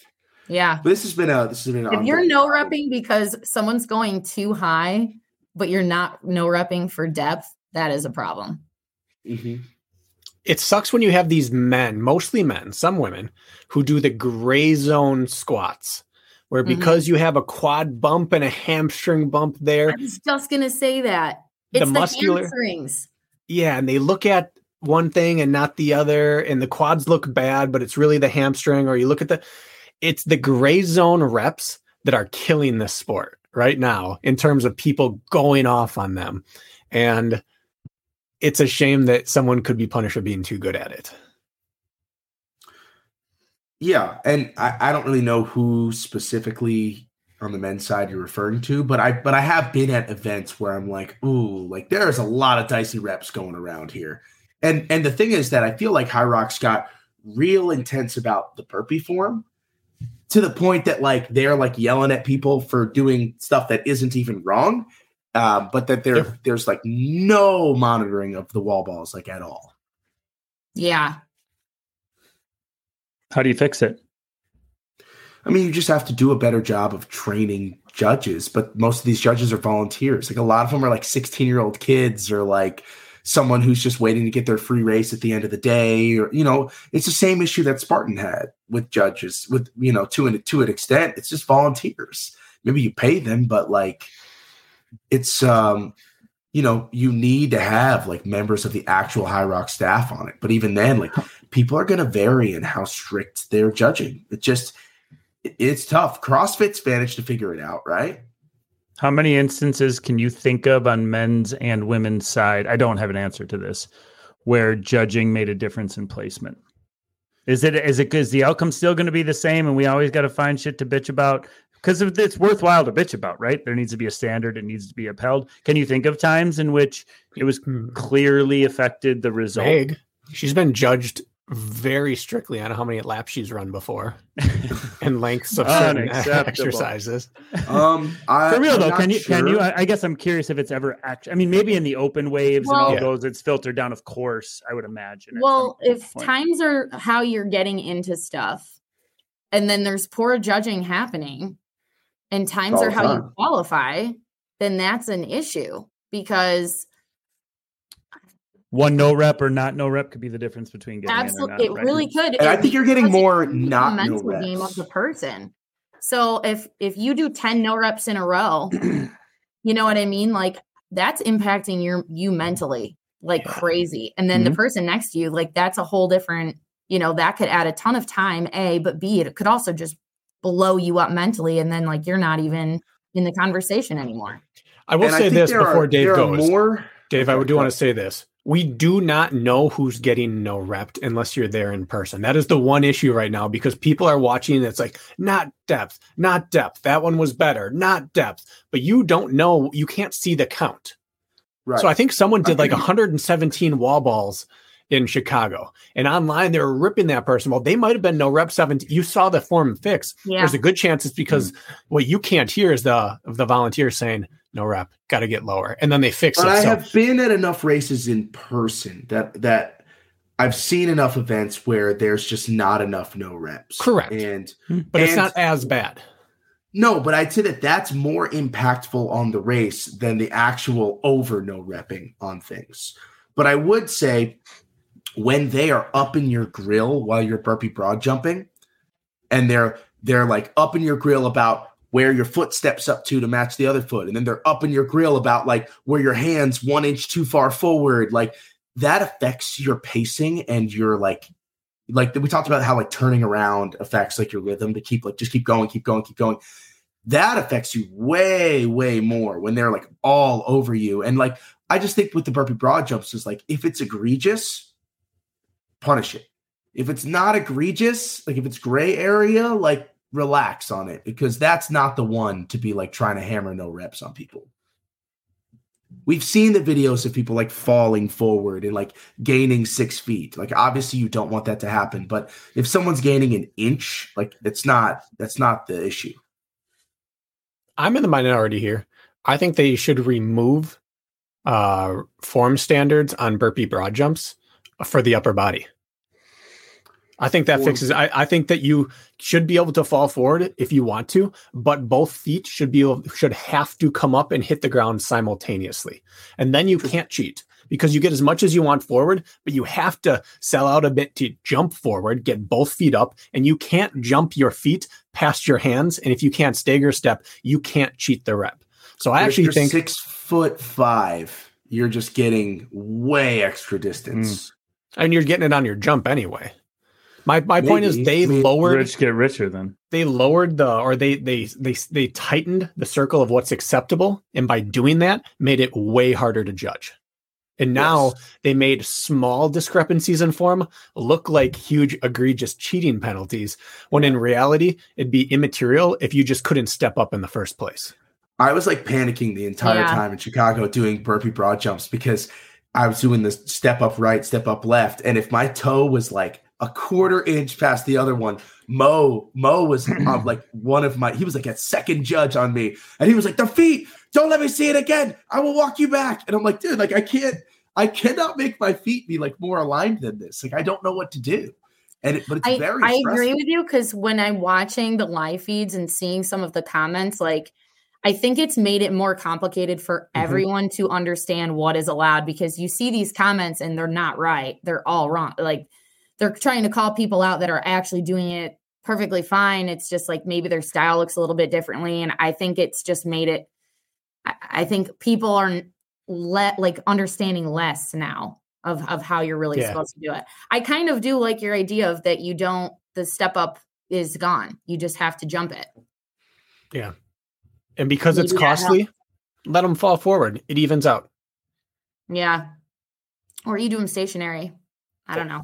Burpee jump over something, Yeah. Form doesn't Jump matter over anymore. and then turn around and Doesn't jump matter. back. touch the ground, make it over. We Yeah. Yeah, but we like- up.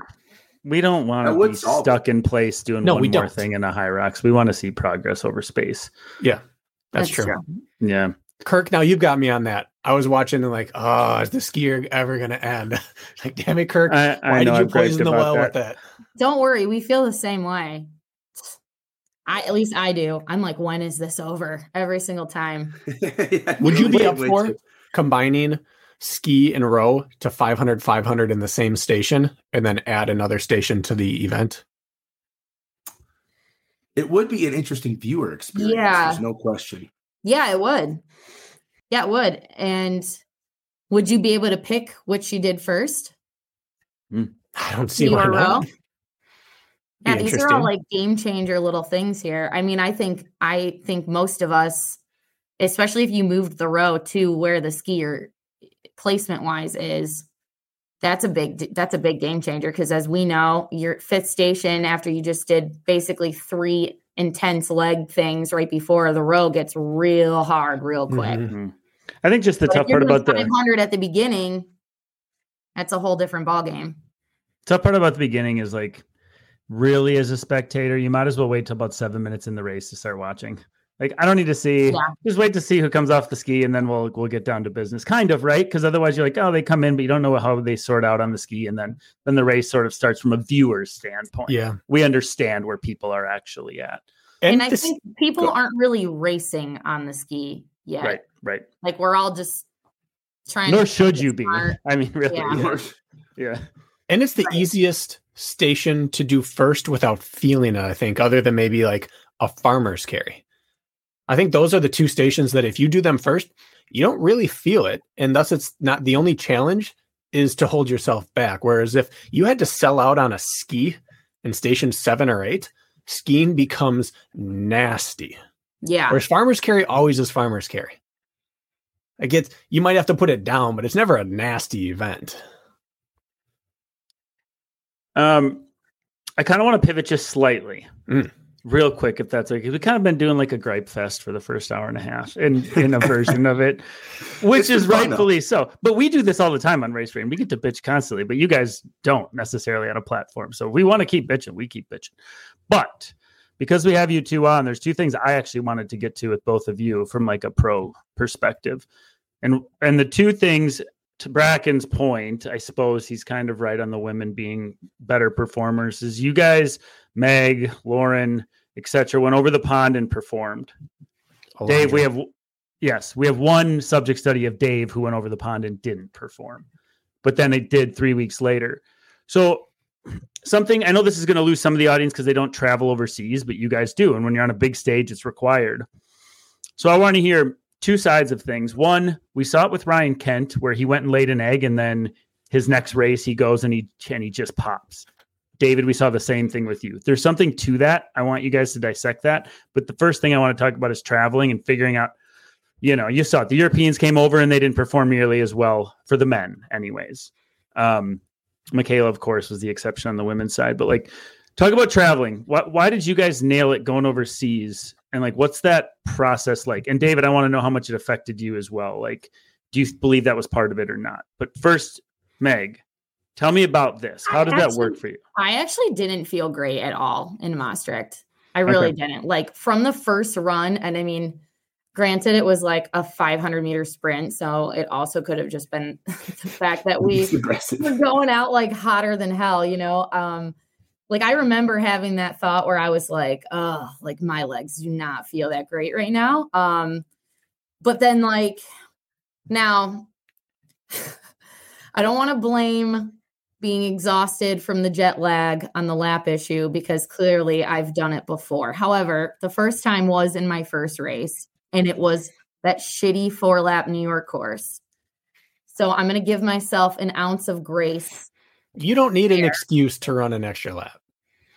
Girl likes to one. run. I do. I do think the exhaustion, like you already have race brain, and then are like being tired and like we flew over Tuesday night. Like I can't sleep on a flight. I was up for over 24 hours straight trying to get sleep that Wednesday night and then like get on a normal schedule is really hard. And so I would say like clearly my lap counting is not the I don't have the greatest stats on that to begin with, but I would I think it would be silly not to think that that played a part for me. So Like- going over, sorry to interrupt, but like I am firm stance. Like unless you get there, let's say seven minimum. Christ, if you had two weeks, really, if you're going six plus hours, Yeah.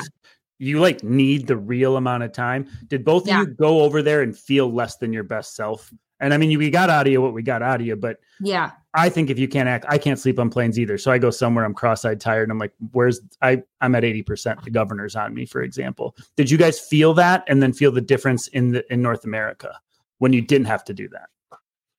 I yeah, I definitely felt better in Chicago. Like and also just having a normal week, like no, training normally at my normal gym on the, at Mm. the same times that I normally train. When we got off the flight, um, my buddy and I, we went right to the gym to meet Magida and Alondra. I hadn't slept in like 16 hours, like, and then to get right into a workout is not ideal. And I also would say, like, especially at this point in the season, I normally wouldn't taper that much based on the traveling that just kind of happened inevitably because of like accessibility to gym time and just you know we were in Amsterdam for a day or two before we went to Maastricht. So like just things were not normal. And then in Chicago like I was able to do a lot of my normal sessions. So I just felt like I had a lot more pop. And it de- it definitely plays a major role. I know for me I'm going over to the UK much earlier than I did for uh, the European Championships for that reason after having that experience. Meg, I'm glad you said that about working out because there's bad intel out there about you get off a flight and to feel good and to adapt, get a workout in right away. And I've traveled overseas several times now, and I've come to the conclusion, and this is what I'm telling my athletes now. So if there are people out there who don't agree with me, tell me why. I now have a no impact rule until you've slept. Get horizontal for a period of time. first. You can work out, sure, but do not take impact until you've slept or your lower legs just do not adapt and recover well. But you always read that. How do I adapt to jet lag? Get out and work out right away. Get out and work. Go for a run. Go for a walk. Do some stairs. I think it trashes you. I think people always say like try to get on the same schedule as where you you you are. So like don't go to sleep. Stay up. Stay up and then go to sleep at a normal time there. And I'm like what I, what I've always known as an athlete is like two nights the the sleep two nights before a race is like the most important, right? That's what I've always been told my whole life. I had trash sleep. Like Mhm. because I tried following that, like stay up, go to bed at a normal time thing. I don't know if that really matters as much as just getting as much rest as you can. I really feel like that's that matters more than trying to like get on the time, like the same time zone as th- that you're in, if that makes sense. Dave, you're smiling. I'm excited.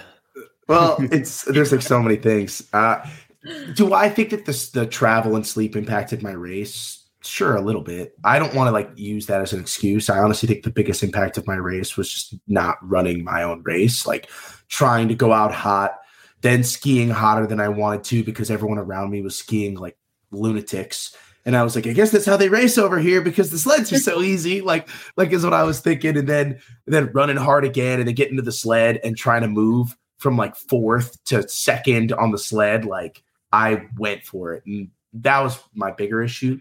Um, and instead of just being a little more conservative and being ready to hunt later, which is how I prefer to race. Um, but I do think that you know maybe maybe I was ten percent under my A game, sure, but uh, we that wasn't all travel. I think that was like again with Meg, like I had some bad sleep when I was there. Um, I told I, I like to run. First of all, I like to run when I hit the ground, but like three miles, like super easy, just to get the blood pumping a little bit. That's it, and then I go and and rest a little bit. But I do like to stay up and try and get semi on the normal sleep schedule. The thing that happened to me was two nights out from the race. we all went out to dinner. I went back to my room. I went to bed. I took a little sleeping pill so I would sleep like really well. And Meg knows this story because I told her this story the next day. So I'm I'm fast asleep, and all of a sudden I hear like "Uh, uh, uh," like there's this like alarm going off, and I'm so delirious because I'm like on the sleeping pill. I don't know what's really happening, and I'm like it's just like there's like something. This sound is coming from my backpack. Like I need to like turn this off before like I wake all the people in this hotel. So I like in the pitch black, I'm reaching into my bag, which is like right next to the bed. I'm fumbling and I'm grabbing it. And I'm like, this must be it. And I grab this thing out of my bag and I turn it. And it was my protein shaker full of protein that goes like everywhere, like all over the bed, all over the floor, all in my suitcase, which was open next to the bed. Like there's just chocolate powder protein in everything. And now I'm up going, what the hell? Like I start to realize what's happening. I was like, what the hell is happening? So I'm up and I'm trying to like sweep up the room with like towels and I'm awake for like an hour trying to clean up this massive mess and shaking out all my clothes. And this is at like 2:30 in the morning, the two nights out. And uh, I end up like not going back to sleep for like two hours. And honestly, like if there was something that messed with my sleep and my head, it was that way more than just any of the travel. But that's part of the you know? travel. That happened as a result of the travel. I Don't you have a okay. baby? Aren't you on that schedule?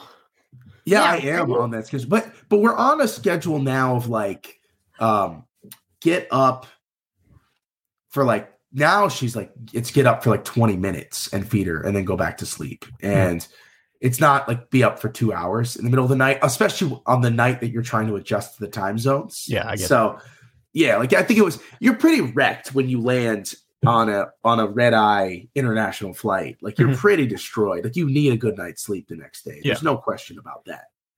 I think if you get there early, a week or more, get right on the new time schedule.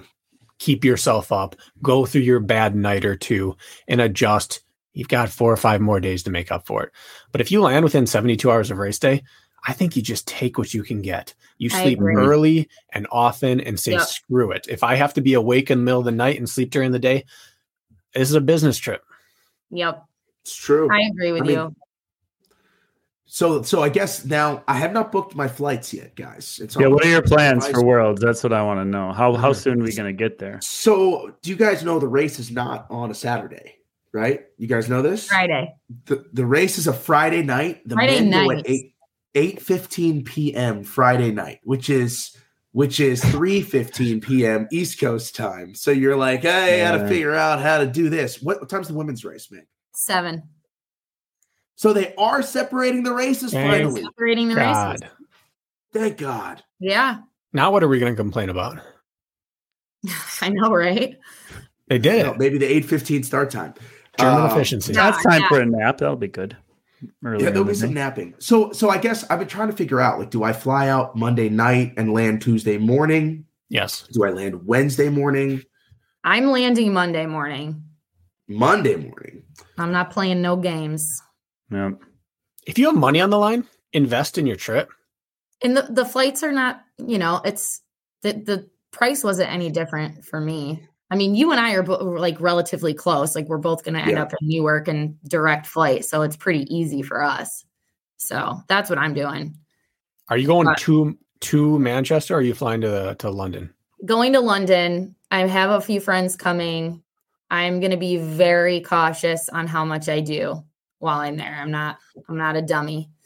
I do want to see a I mean- couple things, but like I'm not going to be walking around on my feet for 10 hours a day. You know, I might go see one, two things and then I'll be headed back to the house. And if I'm by myself, then that's fine. Because I that's mean, listen, if, it's, you know, th- my friends are coming to support me, but they're also coming to get a trip out of it. And I love that for them. Um, but like I'm there, I got business to do. So You got laps to count. I got yeah. If I guys, if I have five friends coming over and I the laps get fucked up, it's on them, not me. Yeah, you Hmm. it for you, it's worth paying for someone's flight to be a lap. Oh, counter. absolutely, absolutely. Well, my lap counter in Maastricht ended up doing the live stream. That's That was true. my that was my guy. bad. That was my bad. I, I put him on that. And then Uh, I, I look at him at burpees when I realize I, I go from second to like eighth place and I just stare at him with like these eyes and he just goes, You did an extra one. And I was like, fuck, you know, and then felt like an eternity before I even started. But But I mean, like, if you're gonna fly over like Monday and the race is Friday, like you could spend Monday and Tuesday like going to museums and stuff. It's not gonna hurt your race. Like I, I also think like you do need to have the sense of normalcy. Like Meg was talking about, like, yeah, I had like when when like for Chicago, like I literally worked out in my gym each day. Yeah, I did I was I was on the track that I always run on the day before the race, running a couple thousands at race pace just to have my rhythm. And you know, that whole run was four miles, but I did three by a thousand at race effort just to feel it the day before the race. And like there is a sense of normalcy to your own routine that you lose when you travel. And like for me to fly one time zone over, even though my flight, I didn't get into my hotel till like almost 8 p.m. the night before the race, like that, that feels like nothing, you know. But Yeah. flying across, you know, when you're you're gonna fly out to London, you're gonna be there Monday through Friday till the race day. You're eating things that are not the things you normally eat, and you're sleeping in a bed that's not yours all week, and you're not working out at the level of intensity you're used to. All that stuff does play a role for sure. hmm All right. Broad strokes here. This is not what we do on this podcast. And I'm sure Rich will yell at me when he hears this if he listens. He doesn't like to listen to Brack and I. He's got like Nope, some thing never. with that. So I don't think he'll listen. But um, I'm on here. well, that's true. But he really hates listening to Brakken and I. No, he really does. He's adamant against it. Anyways, I don't want to get too deep into training. Okay. But I want to do broad strokes with this. Because if I'm in your shoes, this is what I'm thinking. You guys are the experts here. How do you periodize going from January or February and still showing up and performing big when it matters at the world champs? Because a lot of people are listening to this are like, oh, I'm just hammering through until worlds. And I'd be like, I don't know, that's the best idea necessarily. Like, I don't, we don't need to get specific, although I know Brack and I are going to want to ask follow up questions. We're going to try not to. How do you make it last? That's really the question. How did, how does Magida make his, make his meteoric rise here last? How does Meg make her fitness last? Because it's not easy. You can't stand on the pointy end very long. And when you pop a race, hate to tell you, that's sort of the pointy end. So how do you keep it there? What do you do?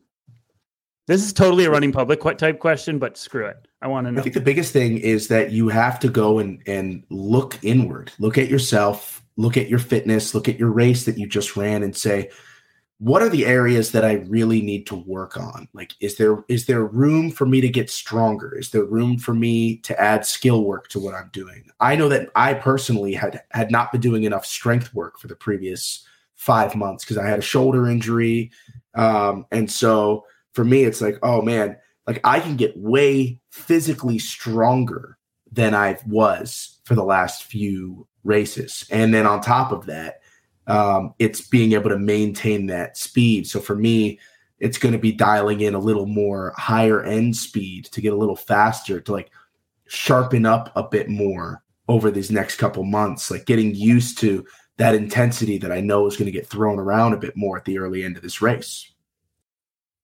I actually was going to say something very similar. So I don't necessarily change my running volume that much, um, but I definitely change the intensity. So like I'm doing some shorter, faster stuff right now, um, which is really fun. Like going from doing repeat thousands or miles to, to like repeat 400s is really Yeah. fun.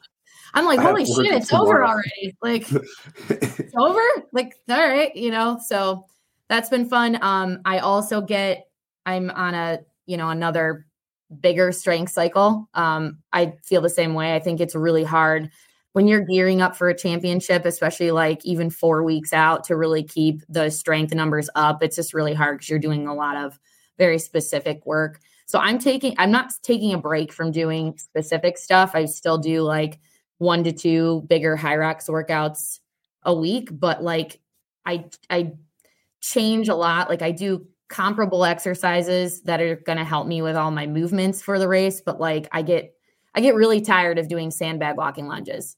Like I get really tired of it. Like so now I'm doing a shit ton of Bulgarian split squats, uh, barbell split squats, like all Mhm. of comparable stuff, but just changing it slightly so that it, it gives your mind a little bit of a break too and, and adds some variety. So like I I was doing some strongman stuff the other day. Like just That's for cool. just for differentiation and training and like this is this is the time to do it obviously in a month you know that's going to be a different conversation but Mhm. Yeah, I mean, so like I, I think open so it's like are don't know. you? yeah it's going decent i mean i don't really know what i'm doing but Well, I, I kind of Fun. second what Meg said. Like, I, I've definitely been throwing some variance in. Like this week, instead of doing just a ton of lunges, I've been doing deficit split squatting and um, heel elevated narrow stance squatting and things like that. So, like finding ways to to change the approach to add like the deficit split squatting is going to be for more like glute focus and opening up my hips more, and the the narrow stance squatting and doing it whether you're heel elevated or not, but adding that heel heel elevated, it's a whole nother like layer to it. It's a lot more strength around the lower quad, like above the knee, right above the knee, and so it's going to help me like come out of the hole a little bit better on those lunges. Like I, I'm thinking very specifically about like where are these weaknesses? Where can we improve? It's doing more intensity, adding burpees with my high intensity work. It's things like that. So you're just less like what are these little spots? What are these little things where I could squeeze 15 seconds here and there? Well, I really like that elevated heel, Dave, because one thing that's tough is you're one of the people who's embraced a high stack shoe for this. You're in that Mhm. 39 millimeter heel Saucony Endorphin Pro three, baby. I believe. On that, Mhm. when you're when you're lunging in that, you're up on a platform. You're doing deficit now. Your knees getting below your toes. And Mhm. so I like the idea that you're stacking some height on your heel to get used to putting that down towards that teardrop stress on your quad. I like that a lot. That's Mm. that's thinking there. I like that. Yeah, I'm also been um, doing most of my lunges in endorphin speeds, anyways. Mm. So I'm kind of used to a little bit of stack there as it is. But this is a Okay. big stack. You're not wrong. Like, yeah. So I think this world championship coming up is unique. I think that it is the first time the vast majority of the contenders there all have a very good idea what's about to happen. First one, no one had any clue what was going on. Then they had their COVID one, and then they started doing the arena. This is the first time where I feel like even the new, I'd say Meg's new, and yet she's starting to feel like Yeah. a vet. Because she, uh, what have you done? Three races? Four?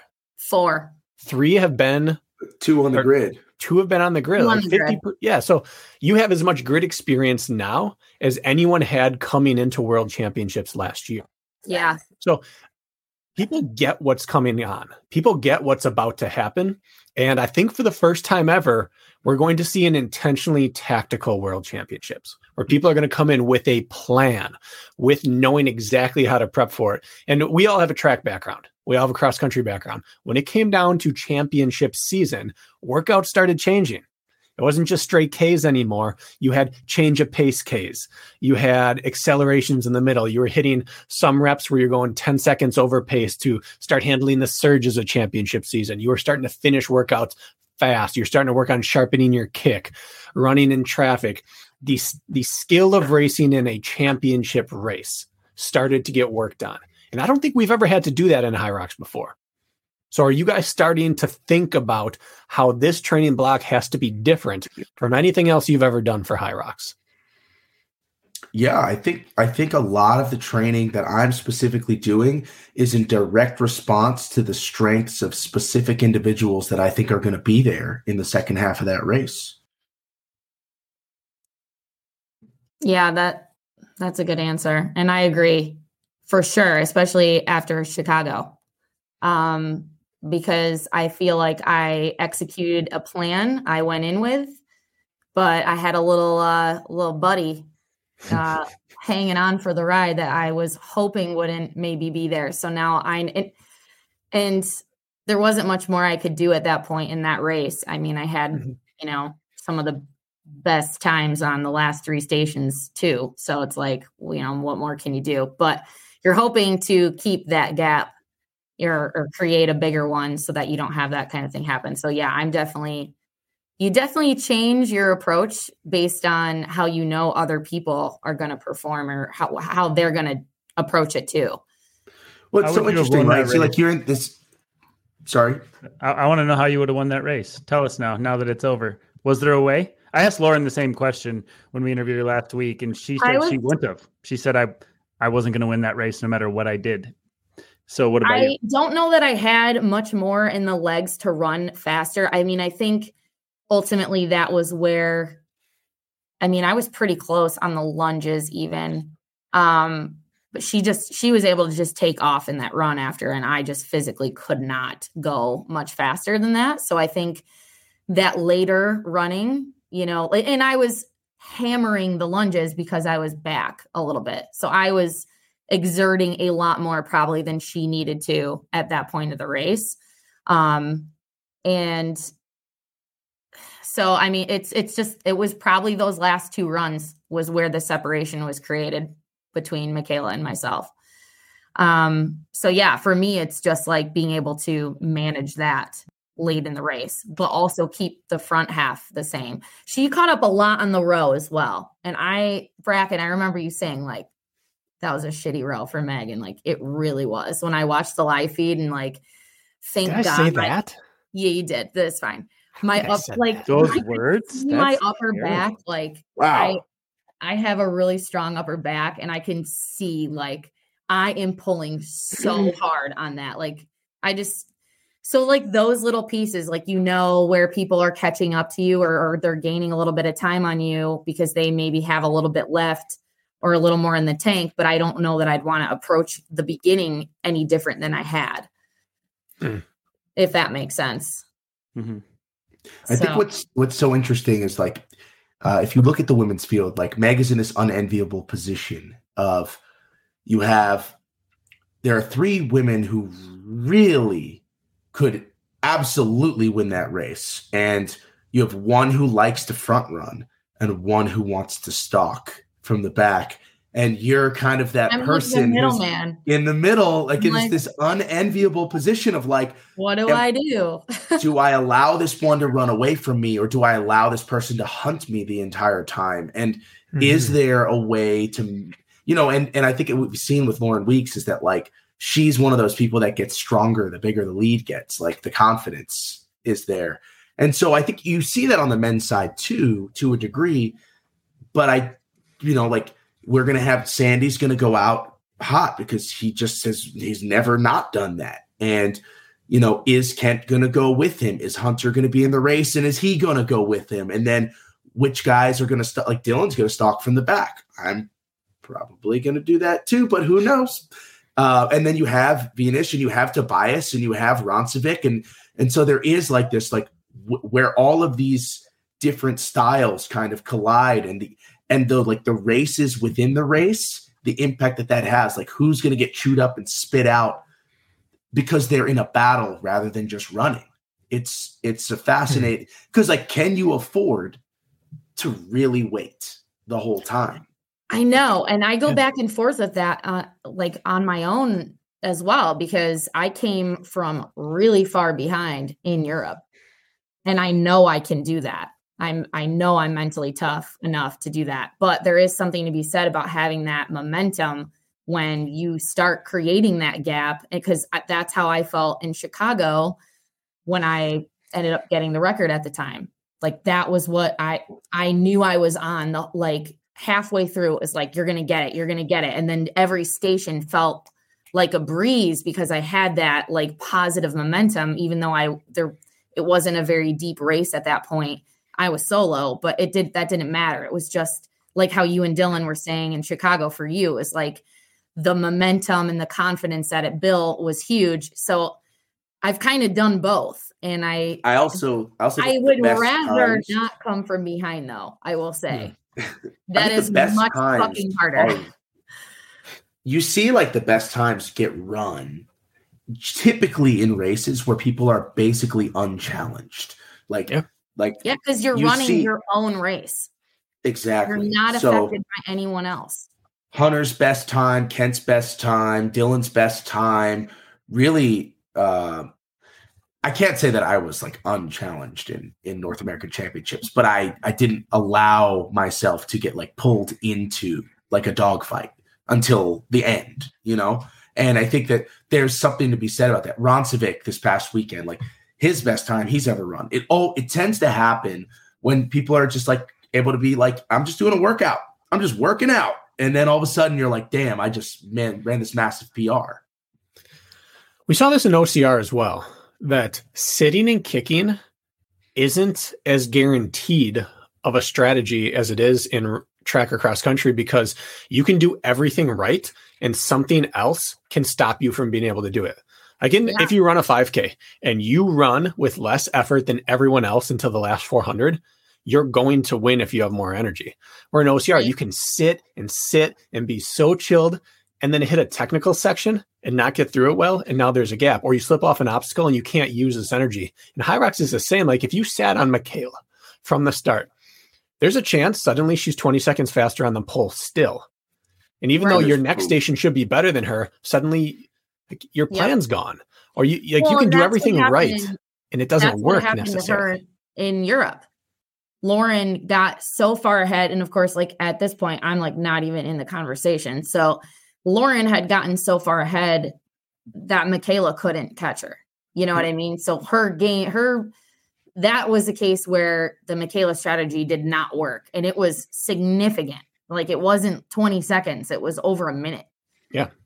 Uh, yeah, because I yeah, minute 15, and then, and then it worked for me in that case because I came back and I was only 25 seconds behind Michaela when I finished. Mm-hmm. So like for I mean it, worked ish. I didn't beat her, but you get what you get the point. Like yeah. I caught up. It was effective significantly. So it like, but it doesn't. It doesn't always work. You know. So the, it, it's you're playing. I don't know. I wouldn't want to sit behind Michaela, but I would sit behind Lauren. well, it'd be it's fine to sit behind Michaela after sled pull. Right. Right. Because you almost you, have to. It's, She's outski her, worlds out push her. on that, it seems. Yeah, and then just wait for her. Yeah. well, mm. I don't know about wait. Yeah. But Run, run your because I felt like when I watched the rerun, Meg, it looked like there were a number of times that you I wouldn't say you overran, but I would say that you ran in response to Lauren. And that a couple times you would like on the run, you'd pull her back enough to like feel like I'm still attached. And I did so I think the live stream might have showed a little bit different than what I was really doing. Mm-hmm. Because I actually for me. Very, didn't show me at all. I I actually was very intentionally not trying to catch her on the run. I, I, shouldn't say it that way. There were a few times on the runs where she was only maybe five or six seconds ahead, and I just left it because I knew overexerting that 10 seconds might hurt me in the next station. And so I chilled. Like, I don't think I overexerted in the runs. I think I just was naturally catching up without overexerting to do so. But if I was That's close ideal. enough where I was in contact, I just hung out.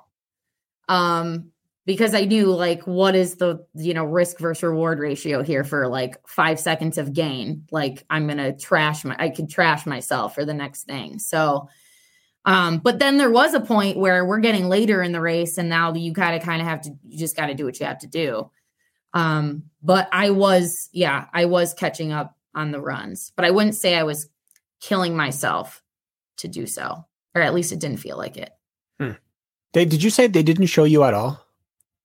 I'm, I'm being facetious, but uh, okay. my like like for example on the running, like that's where I won the race, and mm-hmm. they literally did not show me like on a single run. Uh, you'd see me like go by really fast, but like no yeah. one, no one ran with me like at any point in time. Like I never had like a camera person running with me, um, which was unfortunate. But, yeah, I'll say I, this while I have you two here, um, and I there's like six more people I have to reach out to. Uh, I'm sorry for you guys not being identified on screen. The day after, and I said this once on here, but while you're here, the day after the coverage, I was on the incline trainer watching the coverage back. And as I'm hearing myself say, Do we have eyes on Dave Magida? no, we haven't seen him at all yet. You're on screen running past me. Why? yeah, I think we just pull. I think could not see. And it was like- it, it was egregious watching it on my TV. But what you guys are seeing right now, this quadrant, that's the size of the entire feed, along with nine other. And uh, Dave, I, there were so many times you were on screen, and I was I'm thinking, how do I not talk about him? I didn't see you guys, and I felt terrible. you guys deserved more talk. You didn't get it, and I'm not looking There for were a lot of okay. times that like you guys. I just want you to know. me or Kent. Kent and I were wearing the same shirt, our ten thousand gear, um, and so like I I understand, um, but you know it just was unfortunate. It is, and on a all. TV, it's clear. But it also impacted in the moment, like, we couldn't like, see it. The, the camera people who are running, they also like Dave and Bethany, their headphones died. So Mhm. they didn't know who was leading, who was in second, who was in third. So they were still running out, filming Kent and filming other people who had fallen behind. And so like that was also like part of the reason. Like you weren't also getting the right video footage. And then Yeah, when the women's race started, the camera like- people split off anyways. Mm-hmm. I remember watching it back and like I would be like right next to the camera person and Lauren would be like just ahead and it would like seem like there was this huge gap but they're really like I was literally just next to the person with the camera and like they were just filming her from behind and I'm just literally like side by side them. Yeah. Um so that was like I that was like interesting because I'm like I'm right there. Like Yeah, I'm not Vivian. even that far. I'm just right there, you know. Vivian So should be furious. Well, Vivian never got talked about. Linda, I called her Linda Blair the entire coverage. I would Well, rail against anyone who did that. It's terrible. I do not know what happens. It just flipped a switch. I couldn't do it. Vivian was clearly on screen as I'm on the treadmill watching, and we it's couldn't hard see to her. tell It's terrible. from behind though. There were so many times when in the feed, like you guys are talking, you thought Vivian was Linda or whatever, but like They it's, don't even behi- look alike. behind her angle. Yeah. Like, you, can't even see her face. So I anyway, it, it, it I'm not looking for it's okay. I'm not looking for excuses. I just want people to hear that it is not intentional and you deserve better. Truly. I well, so as as somebody who has broadcasted many a race, Brakken, and many with the grid of of screens, I I could attest to the fact that you're spot on. It is very hard, particularly like when I usually do it. I usually do it with a big second monitor, Yep. and I drag and I TV drag it onto HDMI this- cord. yeah, and you and so all of a sudden it is like very manageable because then I have a screen that at least makes each box six by six or whatever, and then you know your head, your face is close to it, and it works. But you were, I knew you were on a laptop in a room, like It was embarrassing Like- to watch. So while you're here, I'm sorry. I'm gonna chime in real quick. I do love hearing you apologize, Brakken, but I'm gonna be late for work, so I got to roll out. I've just been waiting to sneak in here so I can get out of here. I'm Guys, it's been great chatting with you. I need to roll. You can wrap it up. I trust that. Kirk. Good to see you guys. Hey, man. bye. So Bye. Linda, Vivian, I would say Whoa. Bridget. It's got real close. Oh yeah, let's uh let's do something about this. Okay, There that's go. better. See my It- whole it was- gym now. It wasn't ideal. And even my watching it back, I thought, oh, come on, Brakken. Like that. They're literally in front of you as you're saying, I haven't seen this person all day. So hopefully for Worlds, we have this. I mean, we're not going to be at Worlds announcing, so we'll have a better view, but there are some things we can iron out and get people the the the time on screen they deserve. And if they're on screen, the words that should accompany them. The way, I think that's the other thing. Yeah. Um, and so hopefully they agree to do another live stream for Worlds because I think it's really important that there's something that isn't just on a tape delay coming out a week later and like a really weird brief wrap up or or a TV show that's going to be shown on who knows what network. Like I I think showing the race itself is the most valuable part of growing this sport within people who I care about agree. Yeah. all these Yeah. documentaries and ESPN specials with interviews. That's fine, but nobody really cares about that stuff. never Especially even when you already know who won. It's like it's not the same experience when you already know who like how the finish ended up. Meg, did you ever watch the World Championship documentary from last year, the one that was on like ESPN? Gonna be real honest. No. I didn't either. what does that say, right? it. Can I watch everything? Because the only thing that matters is the race in the moment. That's Yeah. it. Yeah. And that's one that's that's that last year's coverage. It's unusable footage to even watch while you're training, like on the spin bike or on the treadmill. That's not even. I don't even pull that one up. I'll pull up Dallas or something because it's stop motion graphics. It's you don't even get a sense of a race. So, like, the best coverage they ever had outside of live was the Elite 12 when they did that whole show. Like, that was good. It felt like a race, even though it was on treadmills. Like, I legitimately, that was the thing that made me be like, I really want to run this race. I could be good at this race. And then, well, that and Hunter called me and was like, he invited me to the Hyrox Invitational. And I trained for it for a month and then he withdrew the invitation. But uh, that's what really got me in. But th- watching the Elite 12, that was what got me hyped for my first Hyrox. So, mm-hmm. so if a sport, if they actually listened to the people who compete in this and the people who are excited about it, then they would just invest like 10 grand in a dope live stream and ditch the rest of the crap. Yeah. All right, we got to wrap up here. We got to close this thing out. So I want you guys to take yourself out of world championships. Because we know, Dave, you've never bet on anyone other than yourself. And Meg, That's I've got to assume you're not far behind in the self confidence column. so you, obviously, we assume you're both assuming you win it. Let's take you out. What is your projected podium for worlds? Meg, I want you to actually let's just start. Meg, project the women's side, and Dave, start. You do the men's, and then we'll swap. With me out, Yeah. Lauren Weeks wins. 100%. Clear win. Michaela and then Alondra. You are Michaela's link to the front. Yes. Yeah. Yes, I think I am. And then I think like that. Alondra has been such an amazing performer in both of these championships. Um, I say she takes third. I agree with that. She still seems like she has a ceiling on her. That's she's not hitting yet.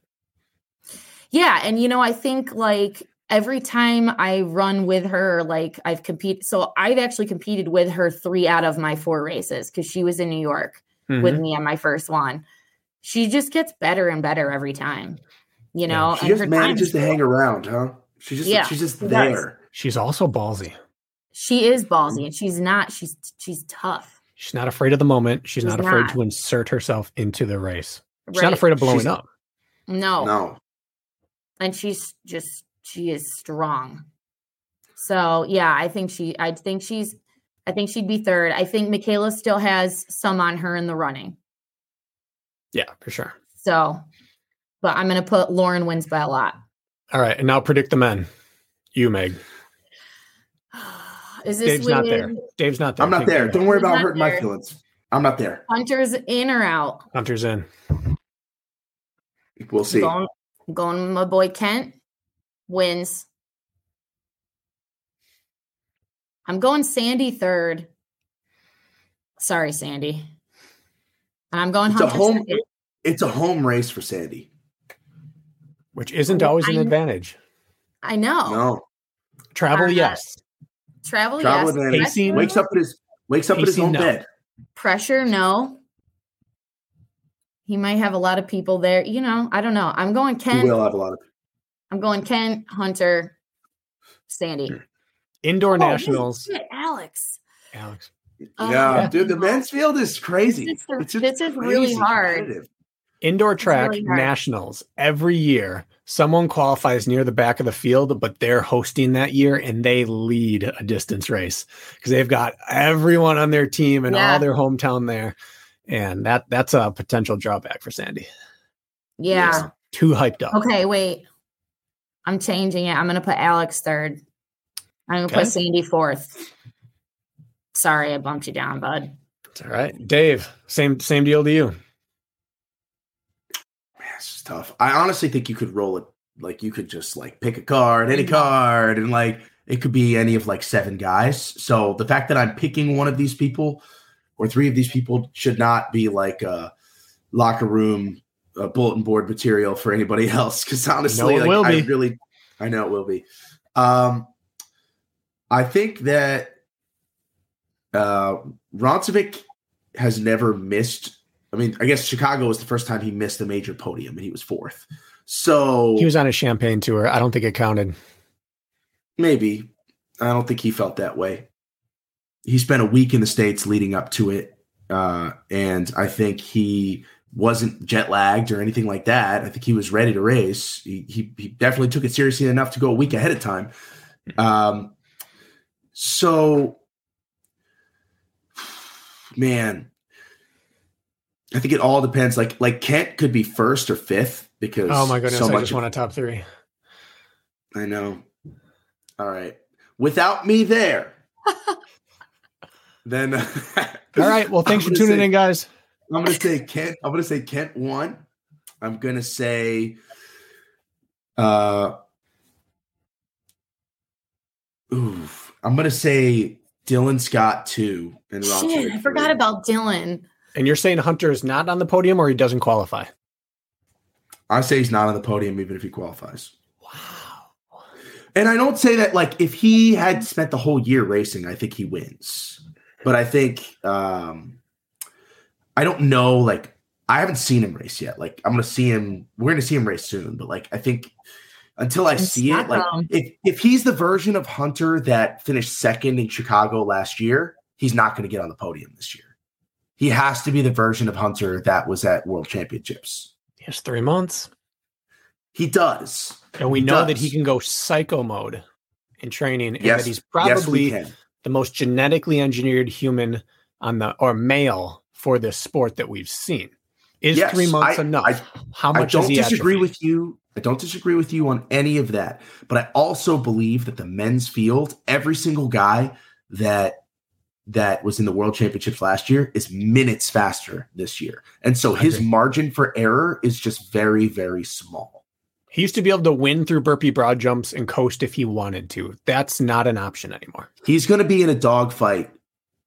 There's just no there's just no way around it. Like even And if he goes out hot see like how- he did Sorry, sorry, yeah. but even if he goes out hot like he like he wants to, like on a world record pace, there's going to be somebody matching him, and right there, Sandy is going to go out just like that. So he's going to be fighting somebody through every stage of the race. Yeah. And when you're not used to that, that can make a big, big difference. He's interesting because he's not been challenged in a race that he won. Mm-hmm. He's, not been had a dog. lost. Yeah. But he's also the only guy currently in the sport that I think can finish unbroken. Yeah. If if he's Hunter of old. So yeah, But if I he think it's gets to the wall balls and he's been in a war for seven rounds, is he going to have That's the that? question. You know, It sounds crazy to bet against him, but the Mhm. sport progressed as much this year as any other year. that's my argument is that like the year that he took it the least serious is the year that everyone got that much better is Yeah. it's it's not like it if it was hunter against last year's field he still wins I agree. What about women? Take us out here. oh um i'm gonna go with third place lauren weeks second place michaela and meg as oh wait meg's not in it I'm not Sorry. in. Hey, no, Shit. I appreciate that. Uh, I but I was, I, I think Meg's to win it this year. Um, I am to go with, ooh, because now Meg's not in the race to shake things up. I'm gonna Yeah, go. No shake and bake Really? for me. I'm gonna say Michaela won uh, weeks two, Alondra three. Well, in November, to this. in November, I said Meg was going to win the world championship and that it wouldn't be close. But I also said Dave was going to potentially win Euros, and then I thought you'd crack at North American. So my predictions this year have been very, very poor. So take that with a grain of salt. To be fair, to be fair, if you just flip flop those races, you were right. So, right. you know, There And that's are. the thing. Like, I think when people look at a crack, they think, oh, like this person's not fit enough. But that's just not. no, People that know racing understand that it's really just about race flow. It's just that's really all it is. and you can't put 15 studs in a field and everyone PRs. It just doesn't happen. Yeah, I mean, People get spit out the generally when you put that, works. five to seven people are cracking. Yeah, you're going to have two people PR, three people do well, and everyone else runs their slowest time of the year. That's just the way Mhm. championships work. Yeah. Well, ladies and gentlemen, thank you so much for tuning in. Meg, thank you for coming on Thanks last for minute. having me, Who are you filling in for today? Rich. Rich and Dave, thanks for trying to Uh, fill the vacuum left by Jack. yeah, I was saying the permanent replacement for Jack Bauer and his inability to qualitatively analyze data Or at least have stable internet. or stable internet. Uh, I love you, Jack, man. I'm just playing. All right. Next week, tune back All right. in. We'll be back with more. See you, everyone. See you, Brainiacs. We're going to be out in like